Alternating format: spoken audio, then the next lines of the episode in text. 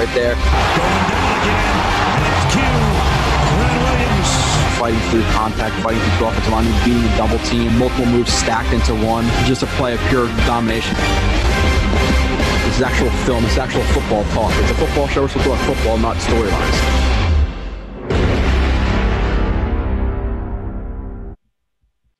And you are listening to the 39th edition of Blue Splits, the second uh, live stream edition of Blue Splits, uh, joined by Kyle Smith, as we will be once a month, the first Monday of the month to talk Jets football, a quarterly wrap up, as this one's kind of going to be, plus some mailbag, plus some superlative um, type talk. So, Kyle, what's up, man? How how'd you enjoy the first the first month of the Jets season before getting into the nitty gritty?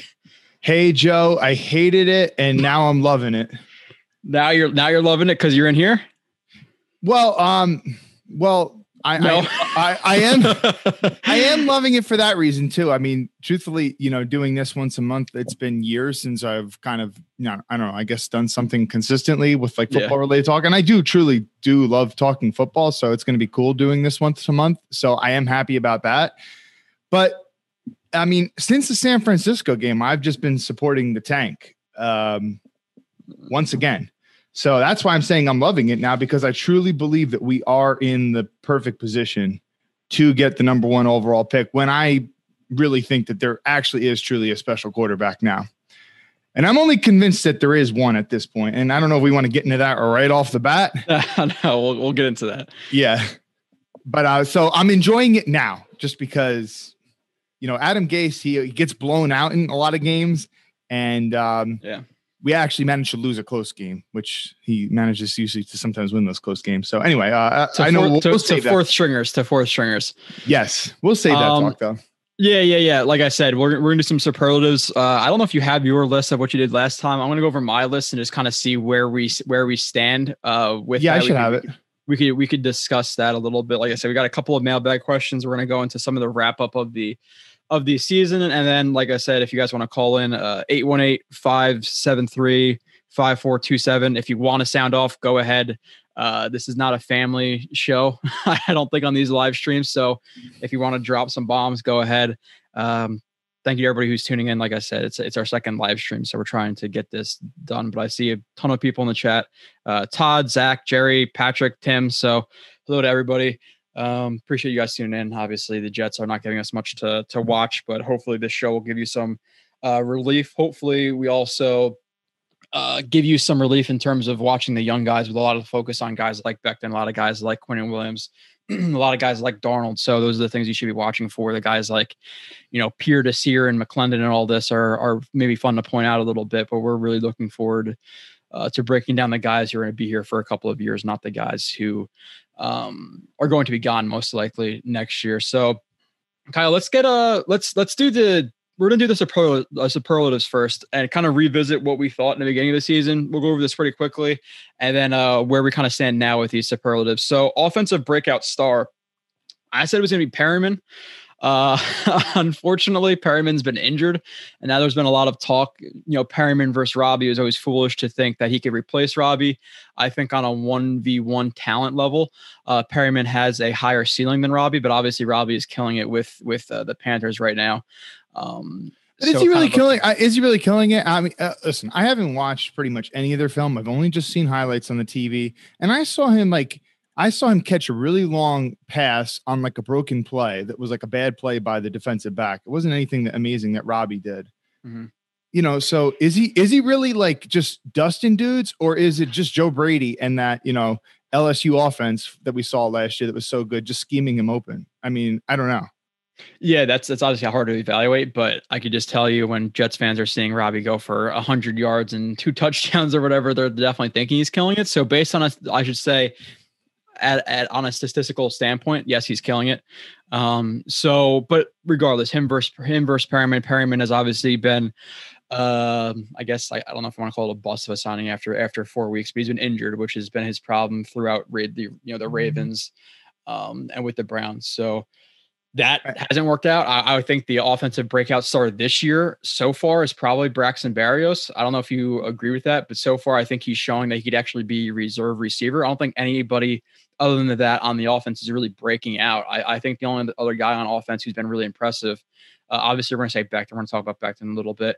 The only other guys who have been taking steps up, I think, in Jet fans' minds or in my uh, mind is probably Fant, which uh, I've been correct on through four weeks of the season, which he has a lot of games to screw up my opinion of him, but I thought he was going to be a decent tackle for the Jets. He's been a decent tackle for the Jets.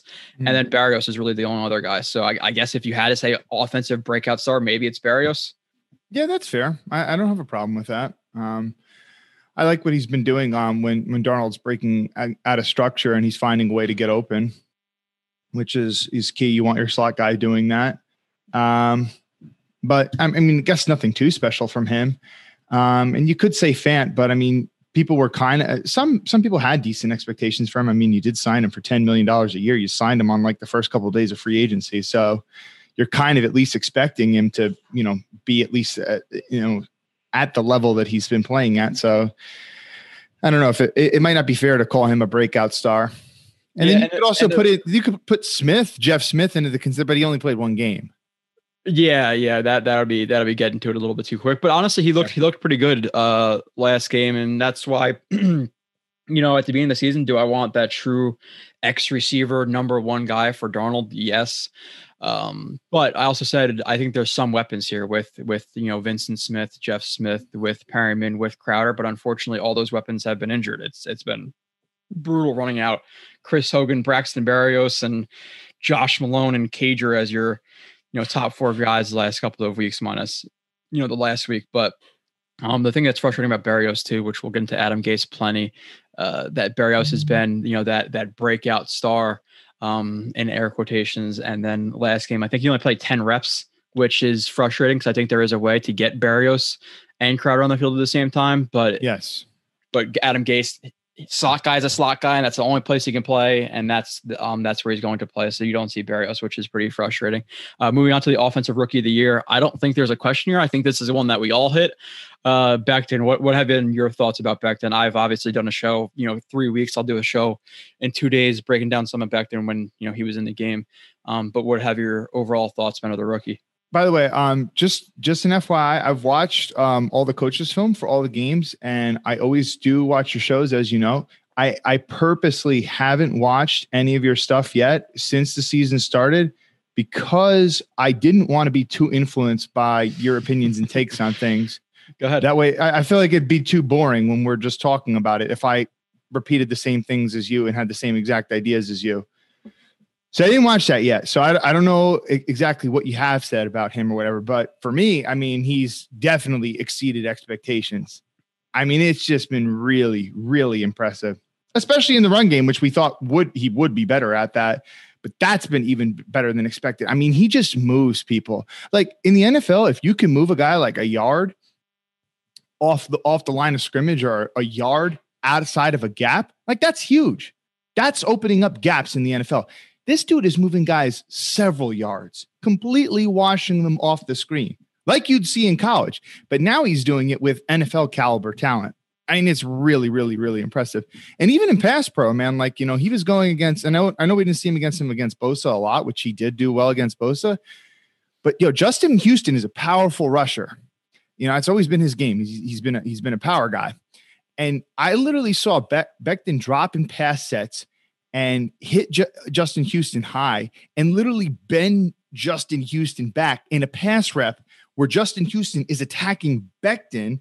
He's got the full head of steam on Becton. Becton strikes him and he's literally folding Houston backwards. Mm-hmm. I mean, like that's just really impressive. It just shows you how strong and massive this dude is.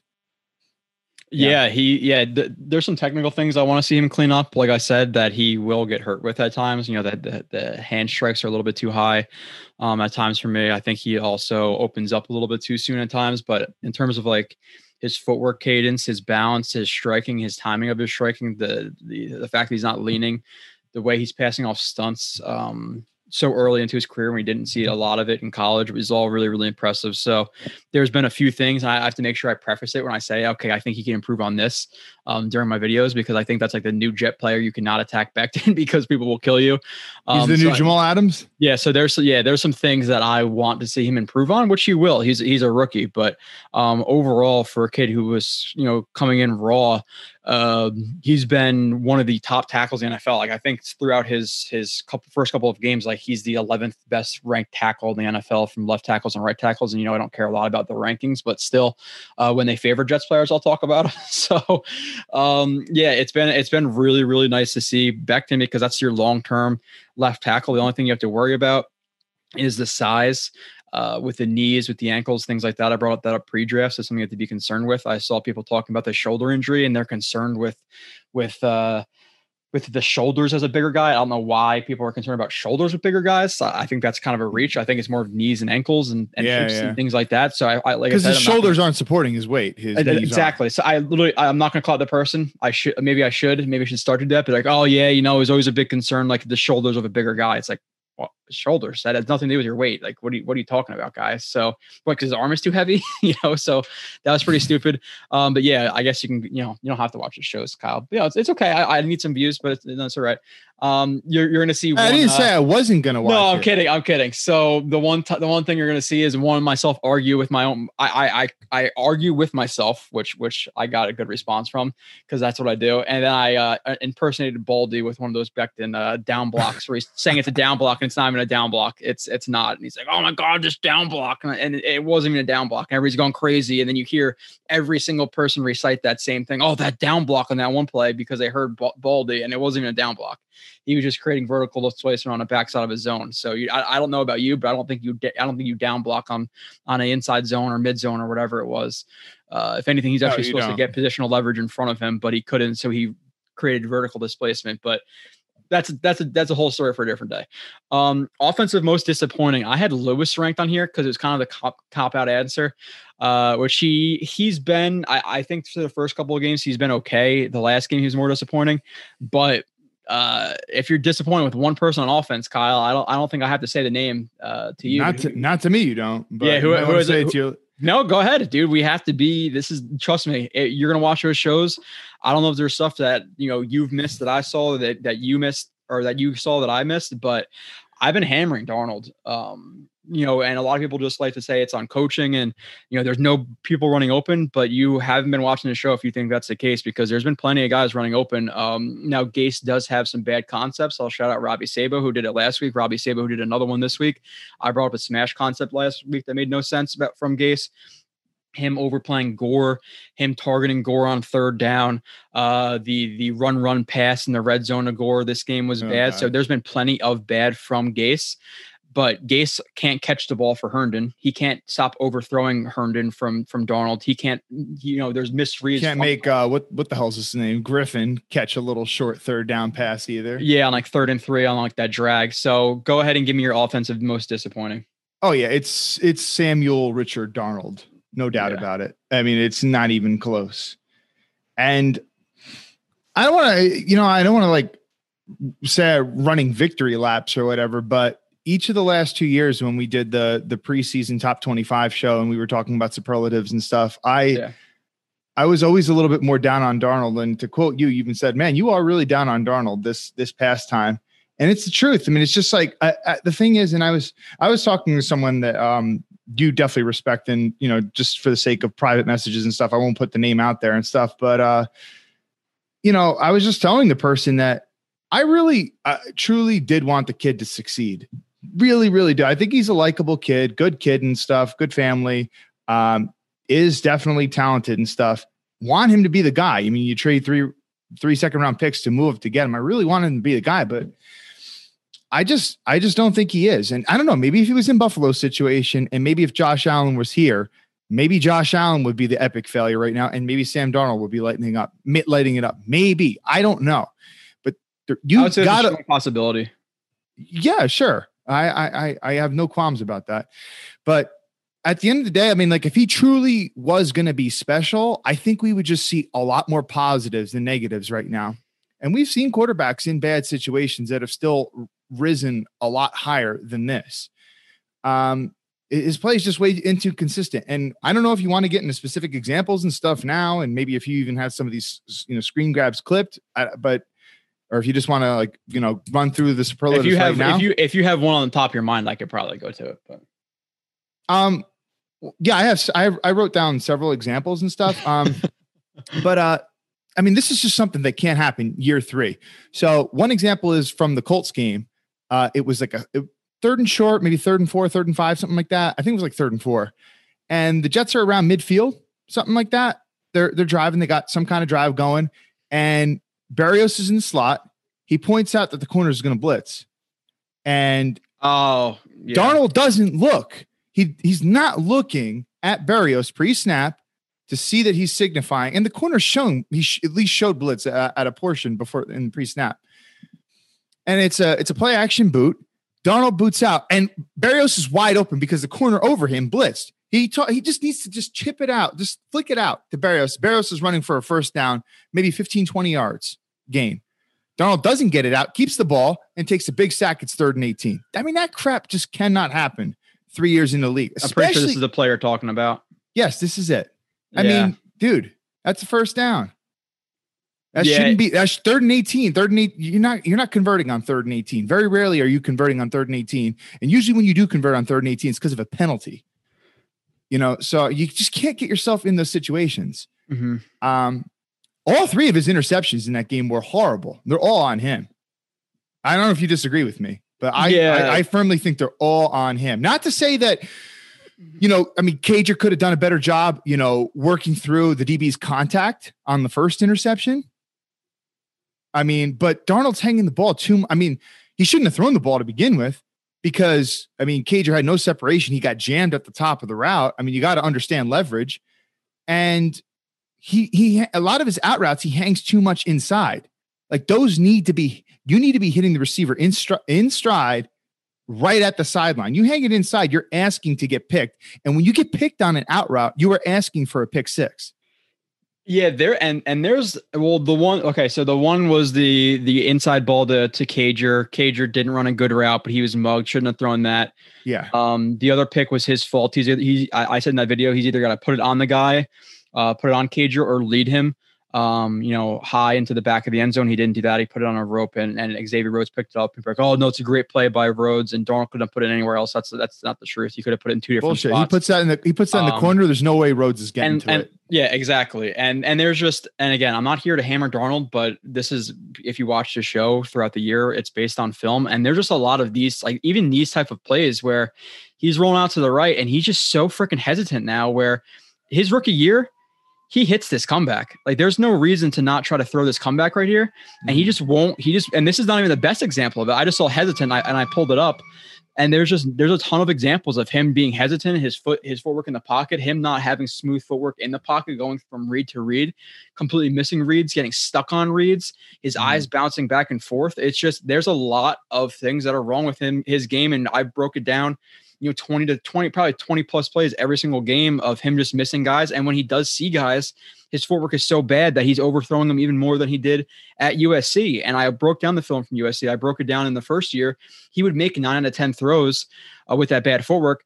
But now it seems like it's like 60% of those throws he's hitting without with with, uh, with that bad footwork. His footwork is is is even worse and it's showing up a lot more um, in terms of his missed throws. Like there's, you know, Herndon last game, he completely misses them. Uh, what about Crowder right on fourth down, right at the end of the game?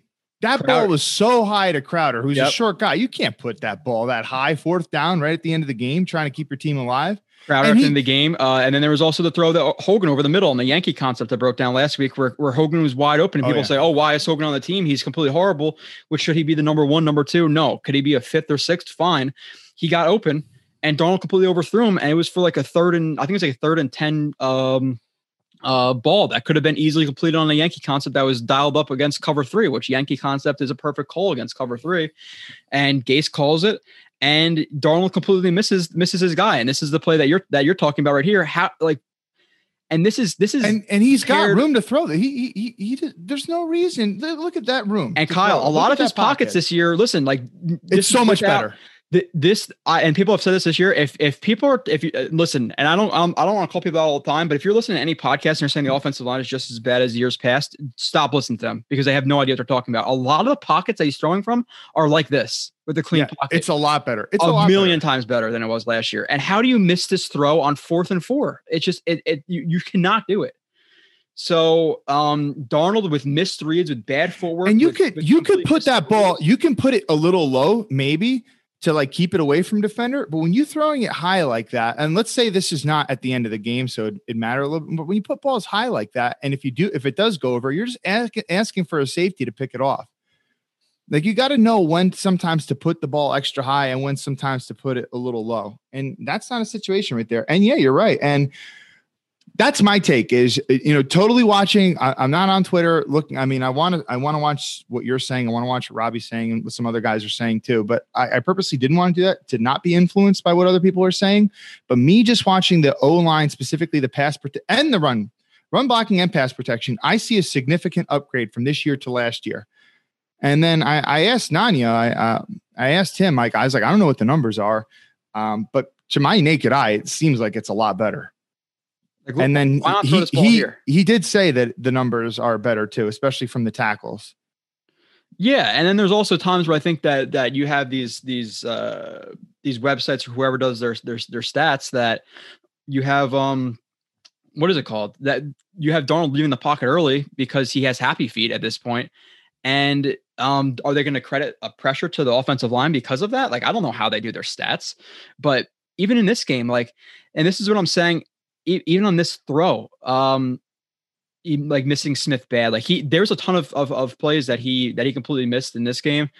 A lot of plays. The Colts game was absolutely terrible. I think the Niners game, he had a decent game, uh, but it was a lot of schemed. A lot of things schemed up from the Buffalo game was bad. So he's had three bad games out of four. Yes. That that that one game that wasn't bad, it was okay. And I said at the beginning of the year, and you'll listen to it when I speak about it uh, on those on those past shows is he has to prove to me that he could be the guy this year. It's not oh he could be because I know we're gonna get questions and we will answer them. I will get to the chat in a little bit. I'm just trying to run through the first half an hour or so, getting through what we need to get through.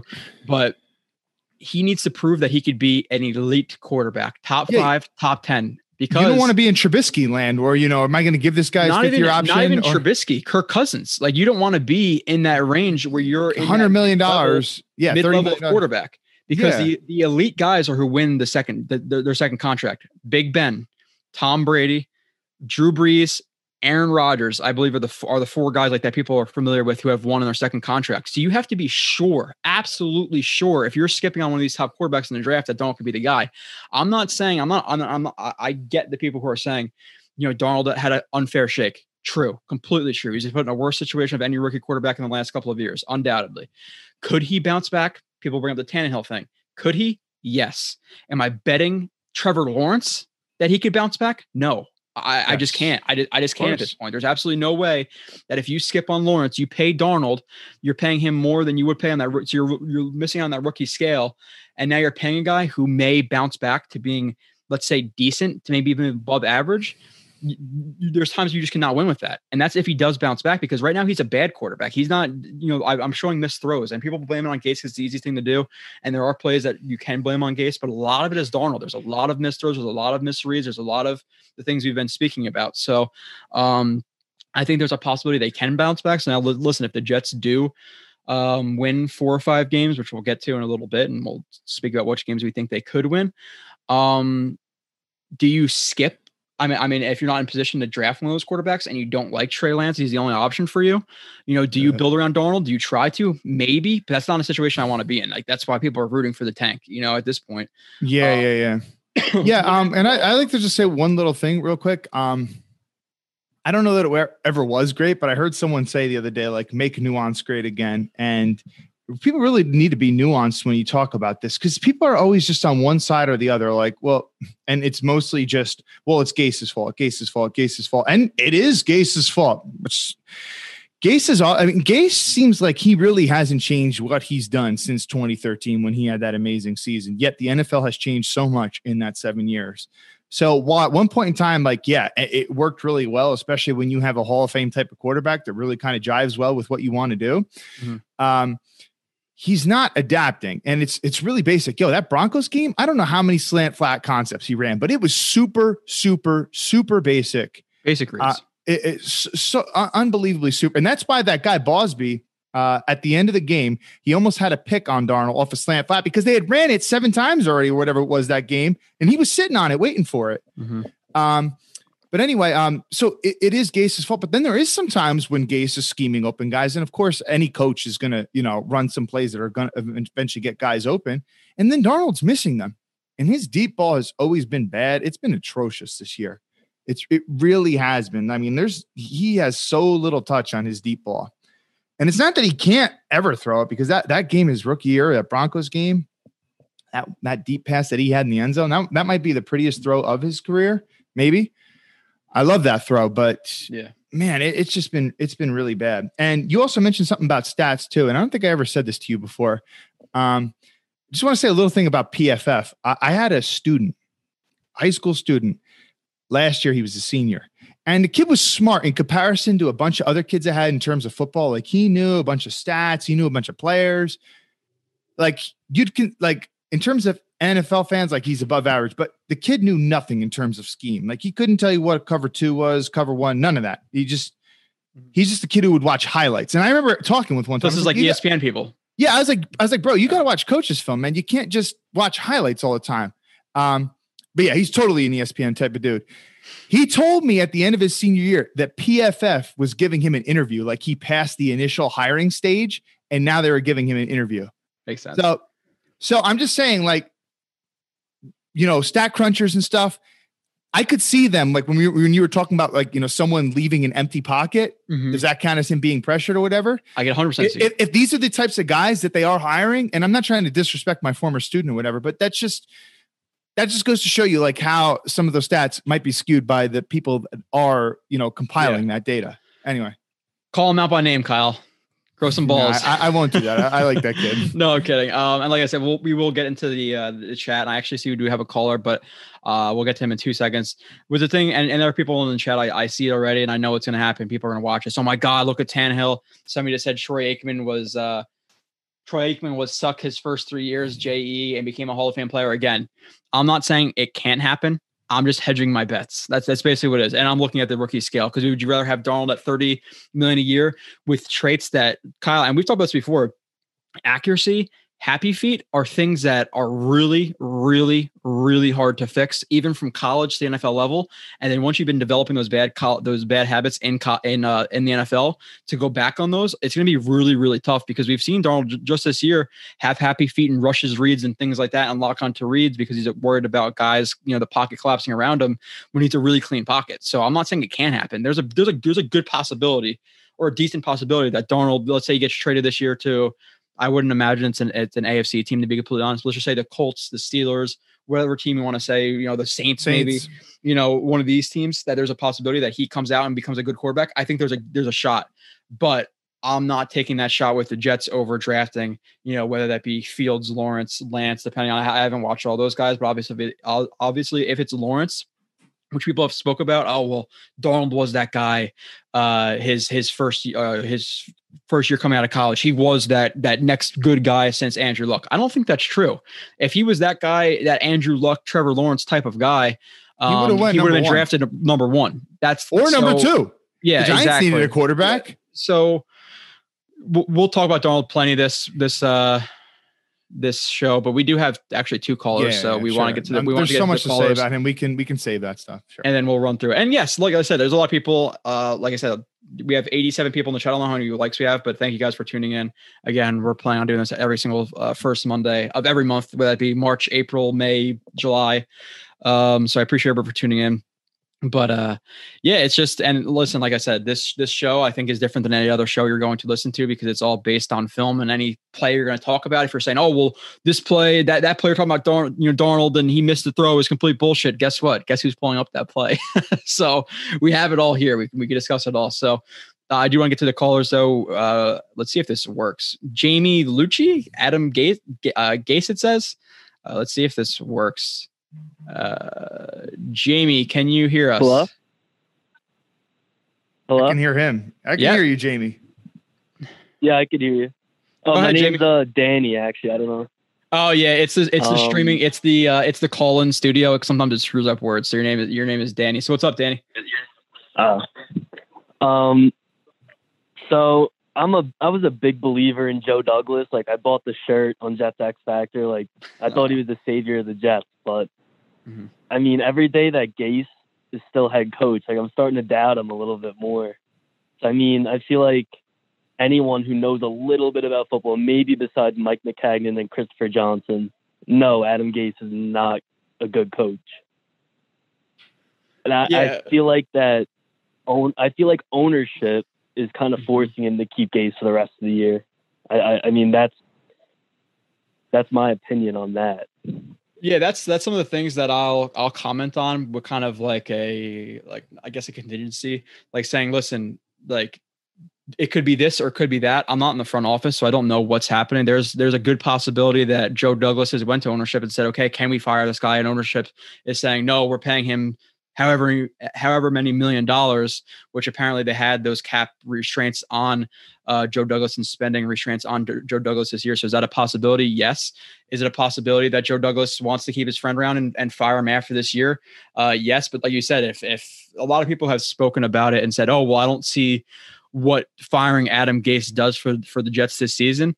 Um, I could bring up a couple things: the, the team morale, one, uh, two, to to to get Jim Bob Cooter calling plays, more aggressive plays, to see what you have in Darnold. Obviously, him in this offense is not working. So if you bring in another play caller who has been an offensive coordinator in the league, then maybe you see something that he didn't, you know, that that Darnold didn't uh, or isn't showing with Adam Gase. So there's a couple of reasons why. Because the team, you look them on the sideline, they're all heads down, not talking to each other, not talking to coaches. So I think firing Gase would be a good thing for this team to to reevaluate the team and kind of reset the rest of this year where you still have 12 games. But it's like it's a thing I can't really speak on in terms of is he trying to fire him? Is he not? Is it ownership? And that's why a lot of people have brought up ownership. There's been some clear um, signs from ownership ownership about like them affecting the front office. One, the reporting structure I think is complete bullshit.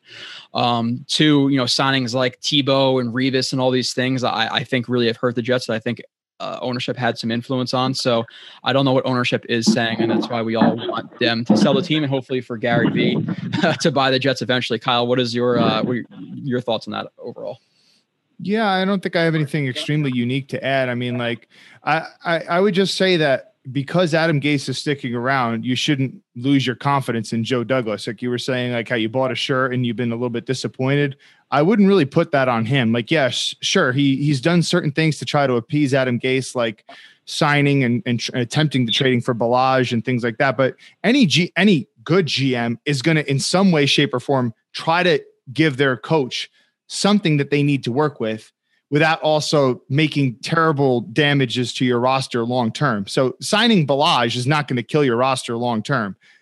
You, you got to kind of give your coach something to work with. And I think Douglas has tried to do that to an extent while also ensuring that this is going to be his team no matter what down the road. I mean, Joe Douglas has a six year contract and he's he's been with, you know, uh, yeah, he, I mean, he didn't get a full, he's only got one full draft. So like, no, make no doubt about it.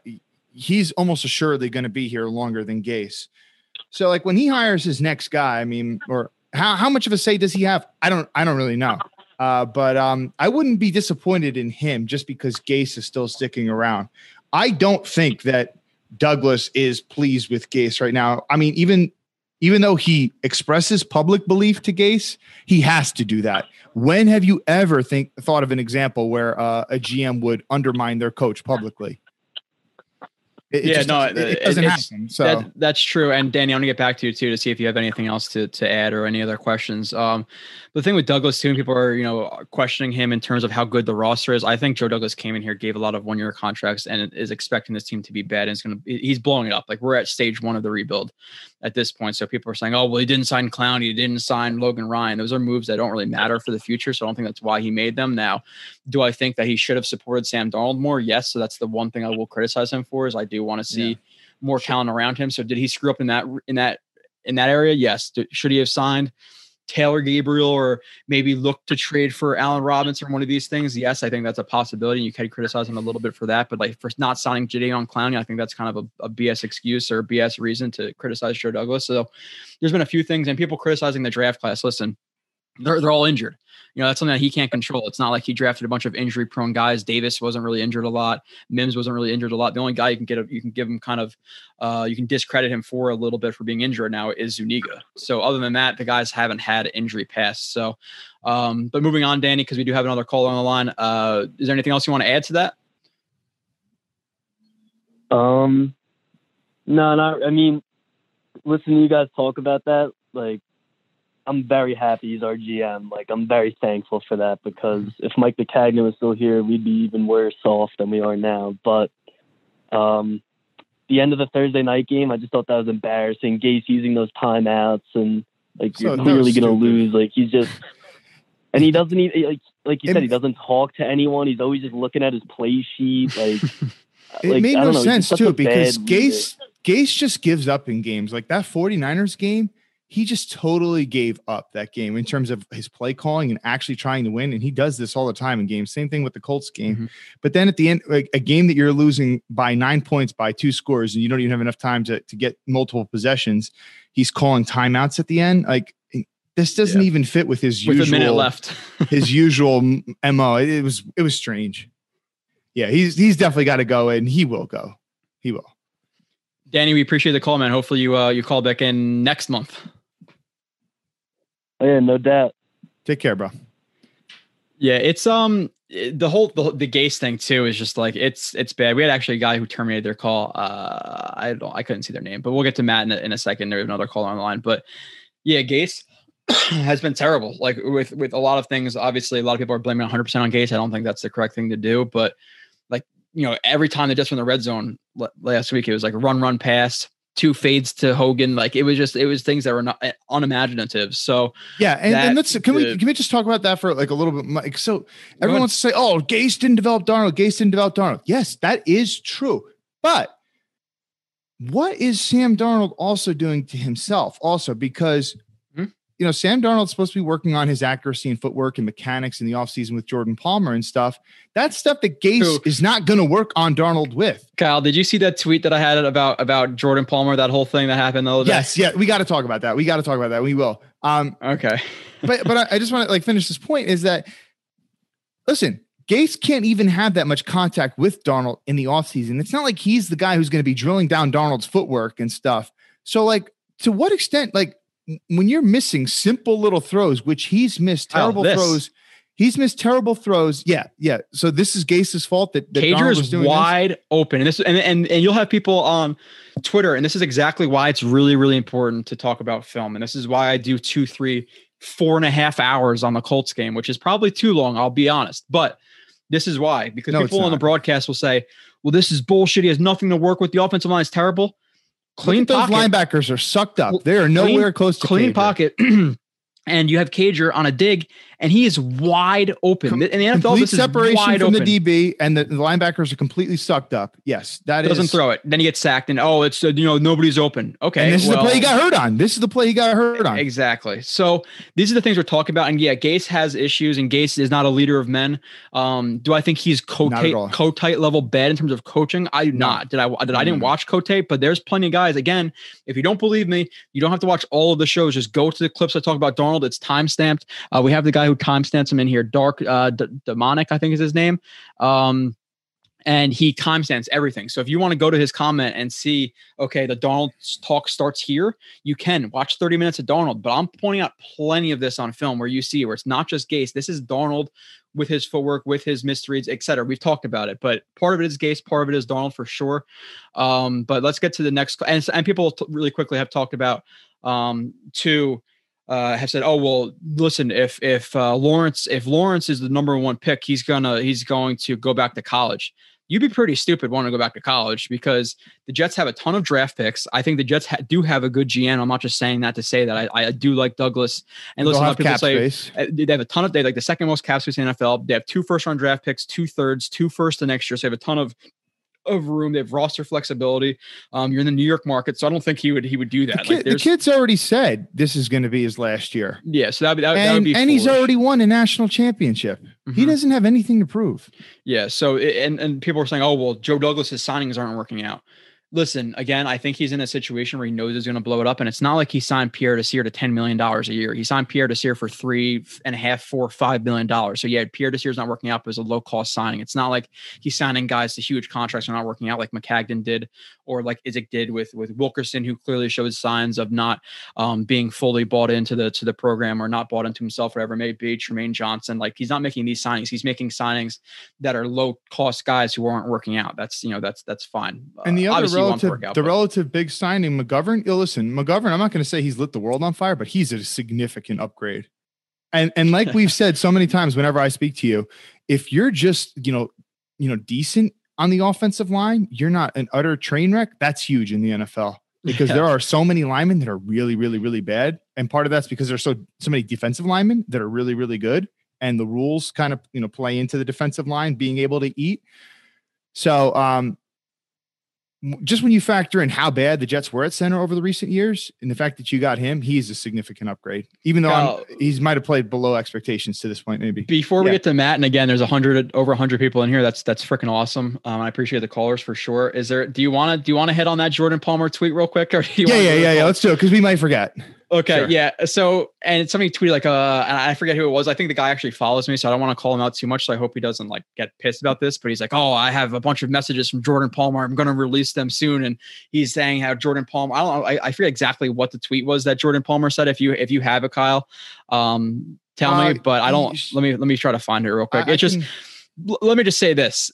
I can Uh, remember the gist of it, but okay, yeah. So Jordan. Palmer says that uh that uh Darnold's in a tough spot. He's probably in the toughest spot of all 32 teams between personnel, coaching, and the structure of the franchise. Lot uh, lots more than the casual eye would catch. Uh, this is what we're trying to do. And then he said, uh, "People have no idea, uh, no idea how good Sam Darnold is. I'll I'll take him over Trevor, and I love Trevor. I'll take Sam over most. You can't play the sport by yourself." Which again, we're showing plenty of guys running open and things like that. And I tweeted it, and I like sent it. I, I quote tweeted and said something like, you know, this is basically like my mother saying I'm a good guy. Like your coach, your QB coach is never gonna say your quarterback is trash. Like he completely backed Christian Hackenberg too and said he's better than like half the quarterbacks in the league. So let's not go crazy and care about what Jordan Palmer thinks. It's like again, it, my mom says I'm a good guy. Am I? I, I- I would think so, but I could be an asshole and she would still say I'm a good guy. You know, you have people, you have people who are in jail who their moms are saying, "Oh yeah, they're they're great guys" and all this stuff. So quickly, let's get to that before we get to Max. He's been waiting for a couple for a couple minutes. Yeah, so that's and that's why I replied to you and I said, "Cool." Now tell him to ask Jordan Palmer because remember Jordan Palmer hyped Christian Hackenberg up like no other. Him and Brett Kollmann and Brett's a cool, nice guy and stuff, but Coleman had this. You know, he said Hackenberg should be a first round pick. Blah blah blah. Um, but I don't know how you can watch Hackenberg's tape and honestly think that.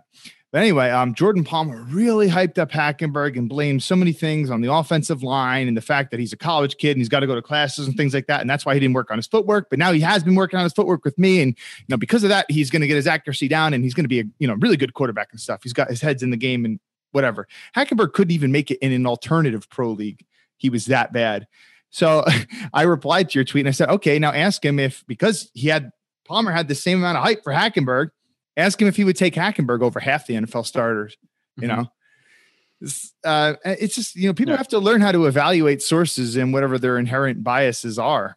Um, and of course, Jordan Palmer's getting paid big money by Sam Darnold. Uh, you know, Sam Darnold's making tens of millions of dollars. a- Well, maybe not yet, but you know, he's got like a thirty something million dollar contract, fully guaranteed.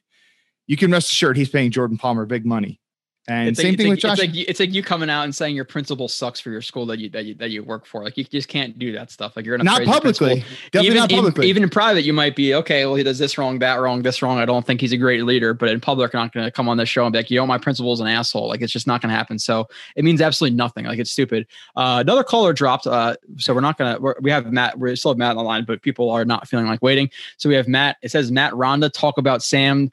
And again, this is why like some of the some of the I guess the call in studio like just doesn't read words right. But uh Donald natural position and how gay Henderson by giving it too many books. I don't know exactly what that means. What? Yeah, I don't know. Um, let's see, Matt, if that is your name, can you hear us? Yeah, what's going on, guys? How you doing? What's hey, up? How are you? I'm good. I'm good, man. So I'm going to start this by announcing my bias right now. I am a Darnold homer. I love him. Okay. Um, I grew up. I grew up a huge USC fan. My stepdad played football there. For him to go to the Jets was something that was euphoric. I loved it. Um, I'm really discouraged now, and I have a question that I would like to ask you guys. Just that you guys watch the tape. I'm starting to do so more so right now. Good. Uh, do you guys think that the firing of Gase would be a detriment to Darnold? And to the and to the team in general. Because what I saw out of Carolina when Cam Newton first started was they gave him very simple reads to kind of progress naturally. Sam went from simple reads to an extremely complicated offense so quickly, and it didn't allow him to focus on what he needed to focus on, which was his footwork and his mechanics, rather than just throwing him into the fire so I kind of want to get you guys' take on that and really where you see him and if you think his potential is completely ruined. Uh, Joe, do you want to start? No, go ahead. Um, the thing with Cam is Cam had kind of an easy transition to the NFL in the sense that, um, especially when Cam was young and healthy, Cam is so big and fast and got all that stuff that he was a legit runner. And when you look at those early Carolina offenses, when I think he was a rookie in 2011, you know, so much of it is like he was a legit option quarterback. And anyone who knows anything about option football, it is tough as hell to defend. And when you have a big quarterback, especially like in goal line type of situations that can pull the ball, like it, it makes it so hard to defend as a defense when you have a quarterback that can pull the ball. Because if you're that edge guy, you know, you have to, are you going to jump on the dive or are you going to, you know, are you going to take the quarterback in case he pulls it? So it makes, you know, number counting in the box a, a lot more difficult. So Cam, yeah, he did have some easy reads in that sense because he had this type of skill set.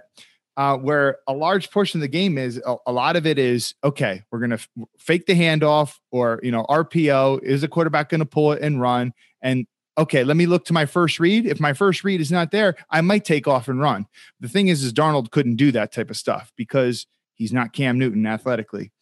Um, I, Joe, I don't know if you agree with me with some of the things. Yeah, yeah. Obviously, obviously having that ability to to do true uh, zone reads and even RPOs where you could both both uh, do the read option and and have a quick pass option. Obviously simplifies reads for quarterbacks so it's going to be easier for Cam Newton but I think in terms of like people now people I think people with with Sam Darnold are going like two two black or two two black or white. There's a gray area where I think the Jets did ruin him to a certain extent with not surrounding him with talent right. Adam Gase. So there is some things that they could have done to help out Sam Darnold and I was a guy who like you I was very high on him coming out um, Alex, I, if that is if they did pick up your name correctly. Um, Joe, you were extremely high on Sam. Darnold. No, and, that's, that's not my name. Oh, so what is your what is your name?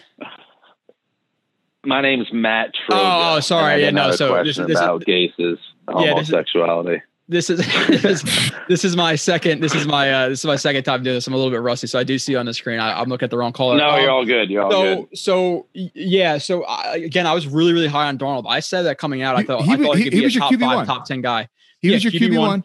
and um, and i, I Joe, I, by the way i'm not trying, saying this i'm not saying this to criticize joe at all. I'm just saying this to say like joe's being honest about what he's actually seeing now yeah. because Joe was really high, but he's got that kind of uh, nuance and uh, honesty that when he's presented with new data and information, he can change his mind. Joe, I remember you saying after Darnold's rookie year, you were doing a long, extensive film breakdown of Darnold. You were like, yo, this is amazing, man. I am so, so excited for this kid's potential. I'm already thinking about 15 years down the future, and I'm worried for when we do lose Darnold. Yeah, 15 years down Dude, the road. I remember, I remember you saying I remember, that. I was at work watching the Texans game, so and I'm I like, guess, and we lost. I'm like, you know, this is the guy. I really thought he was the guy. But uh, w- go ahead, Matt. And I don't mean to cut you guys off, and I'm not no, drawing no. the comparison or the parallel to Cam Newton specifically, but I am talking about more simple reads mm-hmm. and creating an offense that really caters to a skill set because the kid does have talent and when he throws on the run out of the pocket you can see he can throw throw on the run 30 yards down the field and very elite at a very elite level. I don't think his game was ever catered towards what adam gase wants to do by keeping him in the pocket and trying to throw receivers open. When you watch the the tape of the Texans game and that Packers game, what you see is he had a touchdown in that Packers game where it's a fake screen read. He throws it to Robby Anderson wide open. He did the same thing to Chris Herndon in the Colts game in 2018. I think when you're able to give him simple reads inside the pocket and get him on the run and let him make decisions and call some plays, a running play on first, a play action on second, I think those are things that cater to his strengths.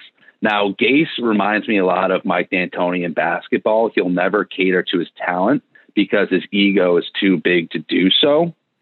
And I keep seeing the parallels, and I guess it really makes me angry because he's ruined my favorite player now. Or not ruined, but he's completely taken him out of the fray, and now we're talking about a different quarterback. And I think that's upsetting because we've never really catered to the talent that we have.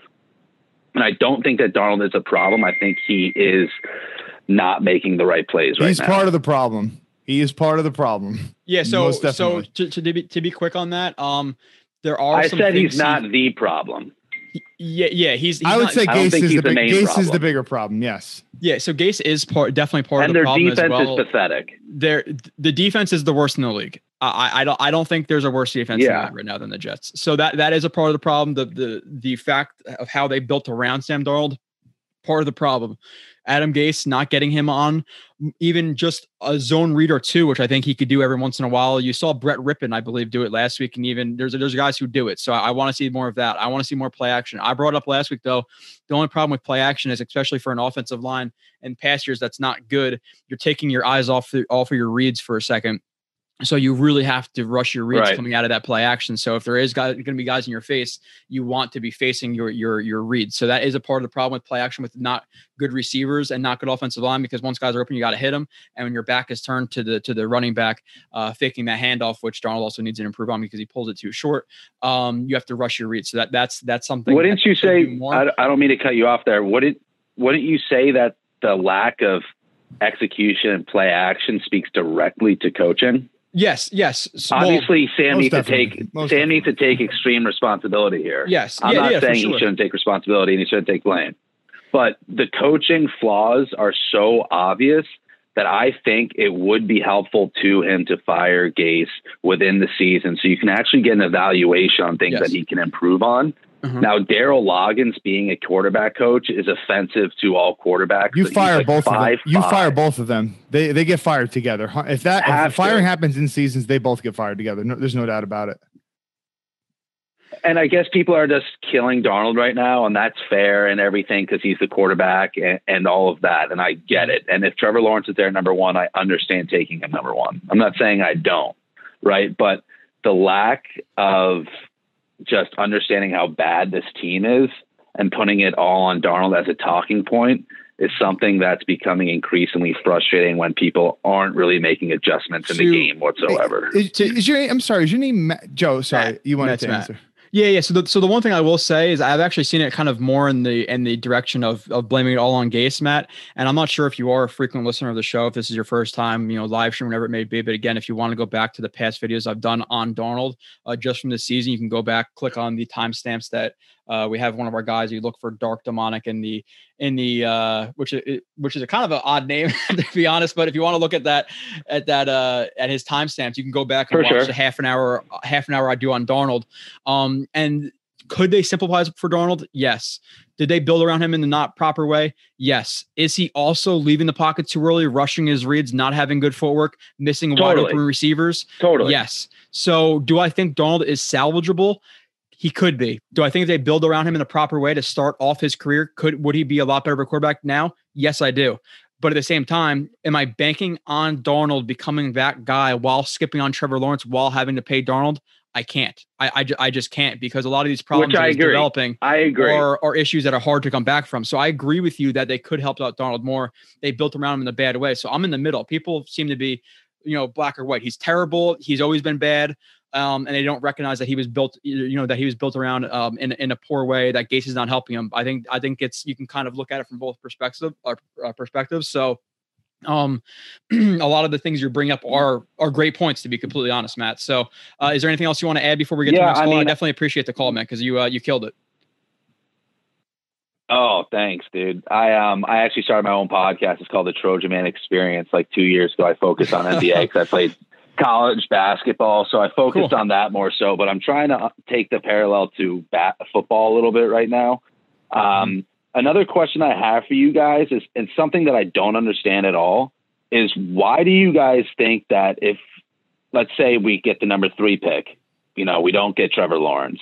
Why do you guys think that Darnold is going to demand $20 million a year? Just from his personality, well, I don't think he's going to demand all that money. Yeah. Of course he is. Of course he is. Come yeah. on. It's not about his personality. I mean, some of the nicest guys in the game, you got to take care. Derek Carr's a good Christian man or whatever. He's getting 25 million and he signed that contract several years ago. You know, um, yeah, it's, it's yeah, just but Derek Carr not, saw his brother burn out yeah, but it's it's it's about his agents and the guys you got to take care him. of your if family. He, if he goes into free agency, he's going to get 25, 30, 35 million dollars just based on teams who don't have quarterbacks. So it's all about the market and and Darnold's agent's going to tell him, "Listen, like I said, even if it's a low bar, 25 million dollars a year, he's not going to come to the Jets and say, "You guys you guys surrounded me in the best situation. We're going to the playoffs and I have all the help I can get." Like if anything, he's pissed at the Jets and we're wanting more money for the Jets. Well, that's so. never going to happen is kind of what I'm saying is he's probably going to hit the market like Tannehill did and maybe have to start for a fight for a starting position. And even if the Jets have to re-sign him, they're probably going to bring in a veteran to decrease his market value as well. And, and, a lot of people will say, okay, well, why can't the Jets just evaluate Darnold for another year or two and then draft a quarterback um, in those upcoming years? And my response to that is, if you do believe in Joe Douglas, they're at the worst spot they're going to be at now um, for the you know as they will be in the next couple of years. You're, you're hoping that in yeah, the next couple of years you get a bad quarterback with Darnold. Let's say they do go nine and seven, 10 and six, but he's still not the guy, but he's with a good roster. Now you have to trade up three, four, five, six first round draft picks. They get up to number one or two where this is yeah. the last year you're planning on being this high right now. So it's a decision you you right. might be making early, but you have to make right now. So um, Matt, like I said, you killed it. So I, I, definitely want you to call in again. Uh, and if you ever need help with the podcast or anything like that, uh, feel free to, to, to reach out. Sounds good, dude. I'll call in next one. Appreciate you guys. Take care, Matt. Hey, Joe, I just want to say something. Right, when he bye. was talking, it got me thinking of some things. And I don't know if you saw this, but in all the Darnold tape that I've ever watched, dating back to his college career as well as his pro career, and this is one of the things why I never thought I, it was so hard for me to see him as this can't miss prospect that some people were hyping up, like Andrew Luck or whatever, because right. he was so raw in so many areas. But let's just focus like one thing right now that's very alarming about his game is he's locking on to his first read. But oh, if oh, yeah. I'm thinking back to his tape, he never was good at cycling through his progressions. Mm. Like I actually was higher on Josh Rosen, and clearly I was wrong about that. Let me admit it right here. But one thing you shouldn't admit Ro- that in public. well, one reason, uh, and and I think Daniel Jeremiah had a great tweet. Um, Daniel Jeremiah said that, you know, he was wrong about Rosen. And one thing that all the other quarterbacks from the 2018 class could do that he couldn't was improvise and move with their legs. And the way that mm-hmm. the league is moving and how defenders continuously get more and more athletic, I really do think that you need a guy who doesn't need to be Lamar Jackson running, but does need some escapability and stuff. Like those, those, you know, statue guys are like, they're completely a thing of the past. Um, but anyway, um, yeah. I don't think Darnold was ever really good at clicking through his reads and, and cycling from progression to progression, no. which is it, he was never good at that. And and this is why you blame some on Gase for for hurting his confidence and for having this scheme that really isn't getting guys open. Mm-hmm. So you mm-hmm. can understand why he would not would not be confident to cycle from one side of the field and then scan the other side of the field. But he's still not doing it. And whereas you look at Josh Allen, who if wasn't good at that, worse. It's gotten worse. Yeah, it, yeah, you could say that, and it's it's, it's, it's it's always been bad though. It's always been bad. But you know, you watch Josh Allen's tape, and he does have time to throw. I mean, like we gave him all day to throw. He had a lot of time to throw against the Raiders, and he's definitely improved in that area of the game. So it's it's a it's a bunch of different pieces coming together. You, you know, you got to be yeah. nuanced about it. But um, he has improved that area of his game. And I think I, I, I just I just keep going back to I just don't see special when I watch Darnold. I, I watch some no. things to say like, okay, this is why people saw him as a first round yeah. pick. That throw right there, that's amazing that he could do that. But even sometimes some of his special improv, he tries to throw across his body against Buffalo. What happens? Terrible throw. Pick pick to Matt Milano. You can't. Yeah, that's that the thing. You wanted him to limit because like even the play last year uh, was against the Raiders where he threw the ball across his body over the middle, floated it over the, the and it the could have very well been a pick if the DB exactly you know, so, timed it a little bit better. It was it. I yeah, I think it was a linebacker. Um, but regardless, he, yeah, yeah right. it could have been a DB. I, I forget if it was a safety linebacker, whatever it was. If it was like a like a lurk cover, coverage, whatever it might be. But um, it wasn't necessarily about like the Josh Rosen type thing, which I get why you liked him because of his quick processing, his smoothness through his reads, his timing through his drop to his reads, things like that that were good. In college, Darnold didn't have that. It was more of the physical traits that he had that are special the, the ability to throw on the run, the ability to juke out three Broncos defenders and run for a 49 yard touchdown, whatever it was. Like that's the thing that I saw that were special. You need to build upon, but they clearly haven't. Um, they've ruined him. Let, us be completely honest. Uh, now, I'm not saying that they ruined him um, and in giving him a free pass in this year because there's been plenty of open uh, uh, open options that, that he's completely missed. But we have um, a lot to get through still, Kyle, and two more callers on the line. So we're gonna start running through this stuff, and I, the, you guys are killing right now. So let's get to Alex, who's been waiting for a couple of minutes uh, about Sam Darnold as well and his uh, future as a Jet. Alex, what's up? Hey, uh, yeah, I got a couple questions about Sam Darnold's future okay, as go ahead. a Jet quarterback in this Yep. draft class. Okay. So I'm not a fan of Adam Gase. I never I have, don't think anybody and I feel like I was not happy when we first signed him either. I was I was pretty high on possibly getting Matt Rhule, but Mhm. that um that didn't really go well. But Yeah. who I'm thinking that uh, Greg Roman or Eric Bieniemy would be a great addition for Sam if we keep him because they've been able to get a new quarterback in their system and just shine. I Yeah, know, Joe, do you uh, want to take it? I think you should take it first. Joe. I've, person you would want. much. Yeah, yeah. Um, and with the with the coaches too, my thing with Bieniemy, and I know he's highly hyped up, and Kyle, I'm sure you agree with this. I'm not sure how much he's really called for Andy Reid, and I'm always worried about Yes. coaches who are under their guys who are like on the same side of the ball. Like, so you have Matt Patricia with Bill Belichick, you have Bieniemy with with Reid. So do I think he's an option? Sure, but people talk about him. He's like a can't miss head coach. I do not agree with that. I, I just don't. Um, there's some guys I wanted to hire. I agree with you. Matt Rhule, a guy who turned multiple uh, multiple systems or multiple colleges, I believe, with Temple and Baylor around um, in college. So he was a builder. He was he was a leader. That's what I want as a coach. I don't care this this much this time about an offensive guy, defensive guy. Obviously, you want the right offensive guy to build around Darnold, who I think has a possibility of being salvaged. So if you do have, let's say, the fifth, sixth pick, and you want to build around Darnold and give him a shot, do I get it? Yes. Is it is it ideal? No, because it's a big risk because of what he's shown this year and throughout the other years of his career, where I think he could be a decent quarterback, but I don't think he's gonna be top notch enough to to guarantee you could win a Super Bowl with him. He's he's kind of taken steps back uh, towards that, in my opinion. Um, but I like Matt Rhule. I like Todd Monken uh, um, out of uh, with the Bucs, um, who I ha- think had a good offensive system and turned some colleges around. I forget what college he he Southern Miss. coached, but so yeah, Southern Miss, and he turned that that system around to like winless his first year, and then he turned it into a winning program and getting to title games and things like that with them in their conference. So uh, I, I liked him, so maybe he's an option. So there's some options out there. Obviously, everybody talks about Lincoln Riley. I don't think you come out of that situation to come to the Jets, but there's plenty of guys who um, I do like. Again, I don't think Bieniemy is as as can't miss as people think he is. I think it's a name that got hyped up by one or two guys. They see Kansas City, and now everybody hypes up like he's can't miss. I don't think it's that. But could they build around Darnold better than Gase could? Yes. Was Gase a terrible top hire? Yes. Was he everybody's fifth or sixth option when they saw that they hired him? Was everybody like, oh shit, this sucks? Yes. so has it worked out like 100% of Jets fans thought it would? Uh, yes. So uh, could another coach help Darnold? I, I believe so, but I'm just not ready to commit to him if they do have that first, second, third pick, depending on how much they'd like Lance or Fields. I haven't watched their tape enough to know. I, I don't like to comment on things that I haven't really watched. Um, that's not my style. So I'll watch those guys more in the future, and then we could we could talk about that. Um, that's kind of my based on opinion on. it. I don't know if you if you wanted me to address anything else on that. Uh, Greg. He also mentioned Greg Roman, and Roman is a name that is intriguing. I just can I just add least. this really quick, Kyle? I'm gonna, I'm going to interrupt you, and I don't apologize.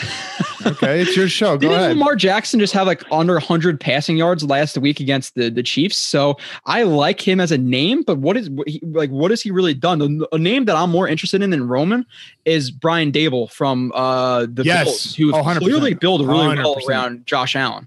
Yes, yes, yes. I mean, and yeah, Daboll, his and his offense is so fun to watch. He's he's always scheming guys open. It's very varied. Um, they do so many different things nicely, and you know they do have a lot of talent there. Like receivers are legitimately getting open, but that scheme is just pulling dudes open too. Um, yes, he he intrigues me more than Bieniemy because you always you always got to be skeptical. You don't need to be a, a, a play caller or have a huge play calling background to be a successful head coach. I mean, John Harbaugh was a special teams coordinator, right? Uh, Matt Rhule, I don't know what his play calling duties were or whatever. Um, there are plenty of coaches who aren't play callers, um, but even Adam Gase is a play caller. But look how bad he is right now. But it, it play calling is a huge aspect to the game, and knowing when to to pick certain plays in the situation of the game. And when the game's on the line it's a huge aspect to the game. And Bieniemy has not done that in Kansas City. Uh, that's all Andy Reid. And plus you also got to factor in that Andy Reid has had success in just KC with Doug Pederson who went on to win a Super Bowl. So and by the way the Andy Reid coaching tree has been successful. So there is a there is a reason to like Bieniemy there uh, Matt Nagy, he, he, certainly had a really great year, his first year uh, with the Bears. Um, but Andy Reid is the guy there who's been calling the plays. So you're mm-hmm. you're uncertain how much of it is really all Bieniemy. And then plus he's got Patrick and the whole KC offense is extremely talented. So, you know, also factor that in. You just can't fact, factor in numbers and say, "Oh, this is the guy because of X, Y, and Z numbers." You know, yeah. if Adam if Adam Gase had Patrick Mahomes, Tyreek Hill, Travis Kelce, um, that offensive line, his offense would be nowhere near 32nd in the league. I assure you of that. Um, and then, so you mentioned Greg Roman.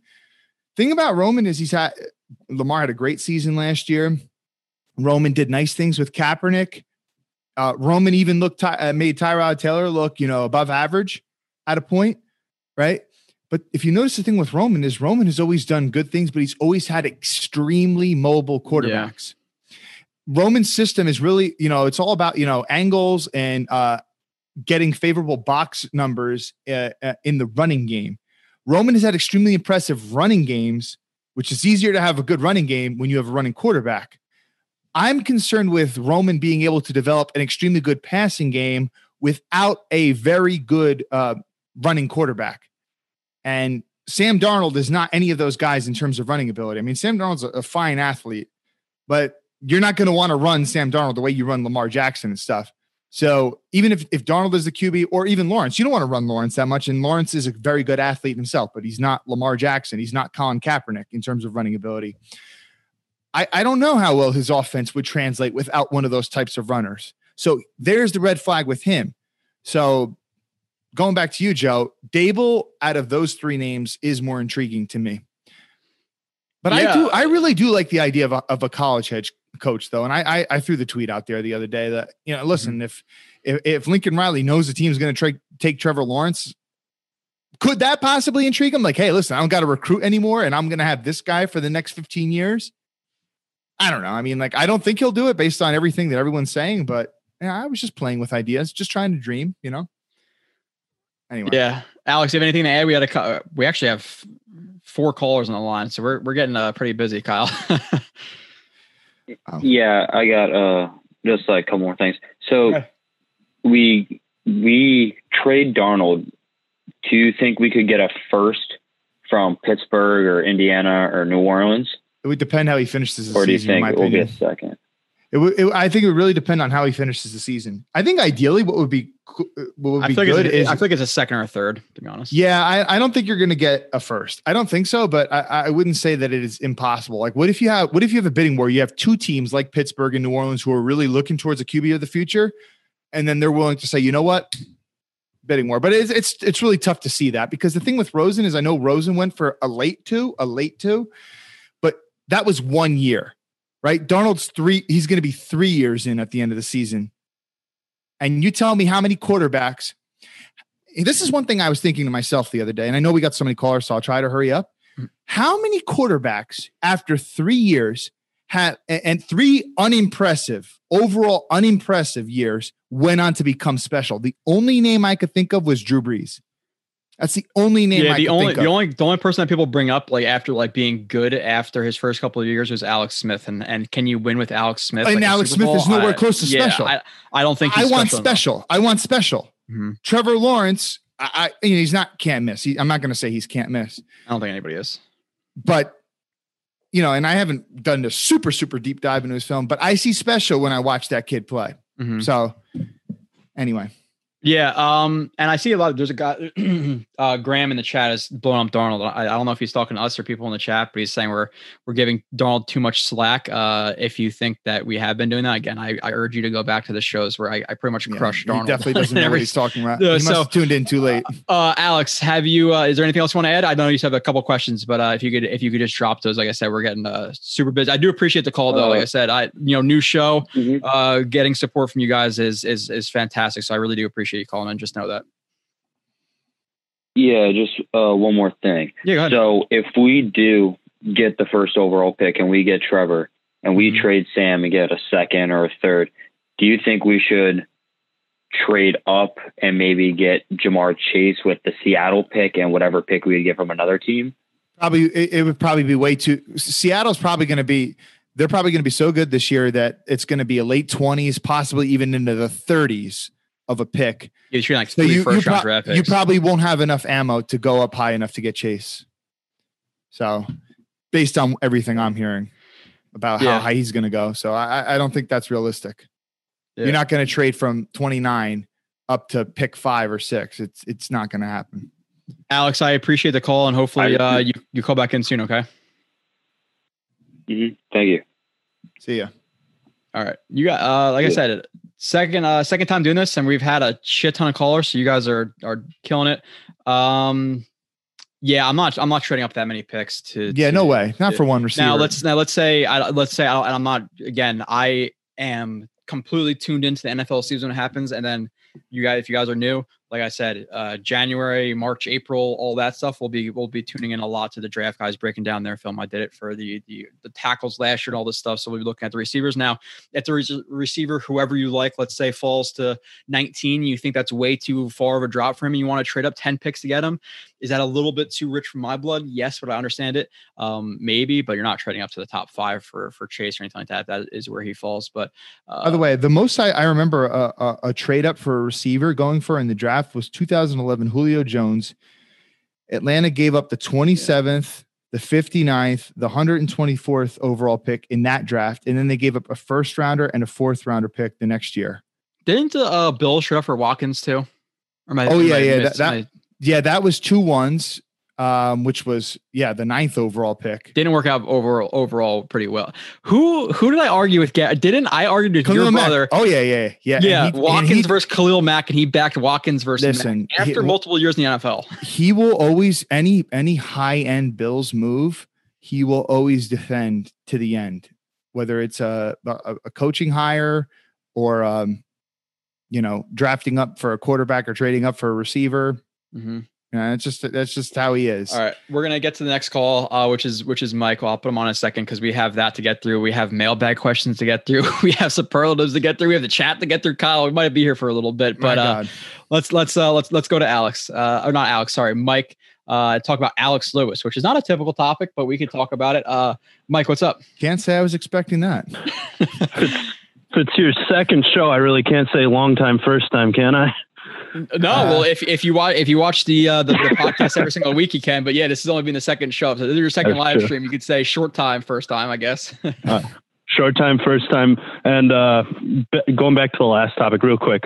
Uh, I go to sleep with dreams of Trevor Lawrence and Joe Brady in my head. Joe Brady's oh the gosh. guy. Anyways, I love Joe Brady. I just want to talk about Alex Lewis. See if you guys think. I mean, PFF likes him a lot this year, and I'm wondering if the tape bears that out if it's just Becton playing next to him and Becton playing well that's bumping him up, or if he's playing better than he was last year and noticeably so. Well, uh, I can. I mean, so Becton obviously missed significant time in each of the last two games, and I, I must say that. Um, I mean, I still don't view him as a good player, Alex Lewis, but based on what I've seen, he's better than last year.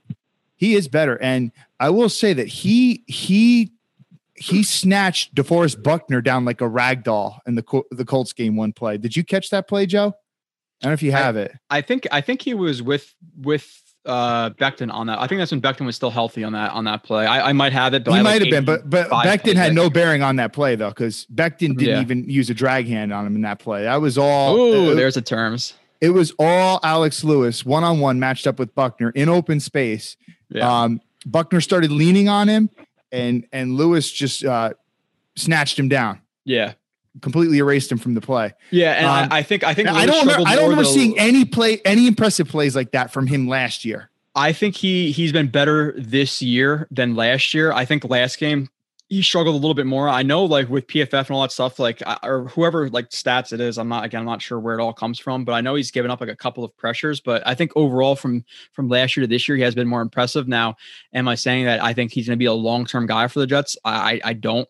Um, I think he's a stopgap guy who might be here for this year and maybe even next year. But I think if Cam Clark improve, uh, you know, steps up in the right direction, uh, we're hoping to see him hopefully for Ver, uh, Van Roten whenever he gets healthy, uh, whether that be you know midpoint of the season, end point of the season, you have him as a long term building block. I think Lewis can be a a placeholder, but I think Joe McGovern Douglas, or Van Roten. Uh, Van Roten. So uh, McGovern you think, has. You think Van Roten's a building block? No, I'm saying he's not a building block. I'm saying that Cam, Clark, yeah, yeah, Cam Clark will replace Van Roten, and yeah, then yeah. you go into the draft. You see if there's a guy like Joe Joe Thuney available to replace a a, a uh, Alex Lewis. Because listen, it's not like we're we're building around a guy or we have a GM and a guy like Maccagnan, Idzik, whatever, who doesn't value the offensive line. I don't think Joe Douglas stops building this offensive line um, until it's an elite unit. And do I think Alex Lewis is a piece of an elite unit? No. Um, could he be the worst piece on elite on a really good unit? Maybe, but I, am not saying he's a long long term option. But in terms of him taking steps up in the right direction, uh, I do think that he's he's been better um, this year. I just think he will be yeah. replaced this year, next year. Yeah. It's encouraging to me though that I mean Douglas went and flipped the line and you know out of his five guys, you know, yeah. Becton's a hit, Vance playing better than expected, so maybe his eval there was yeah. you know, a little bit better than everybody else thought. Uh, Van not, not, trash. Not Joe, not Joe Blewett. Joe Blewett was go back and watch that show. Yeah, Joe Blewett was high on Fant. There you go. Yeah. Um, and then I think McGovern will be fine once he gets healthy. And, you know, if we do pick up, you know, a center with that Seattle pick, you know, there's a couple of prospects that land there, you know, we could at least, you know, we're looking at a league average line in two years. And that I think is a feather in his cap.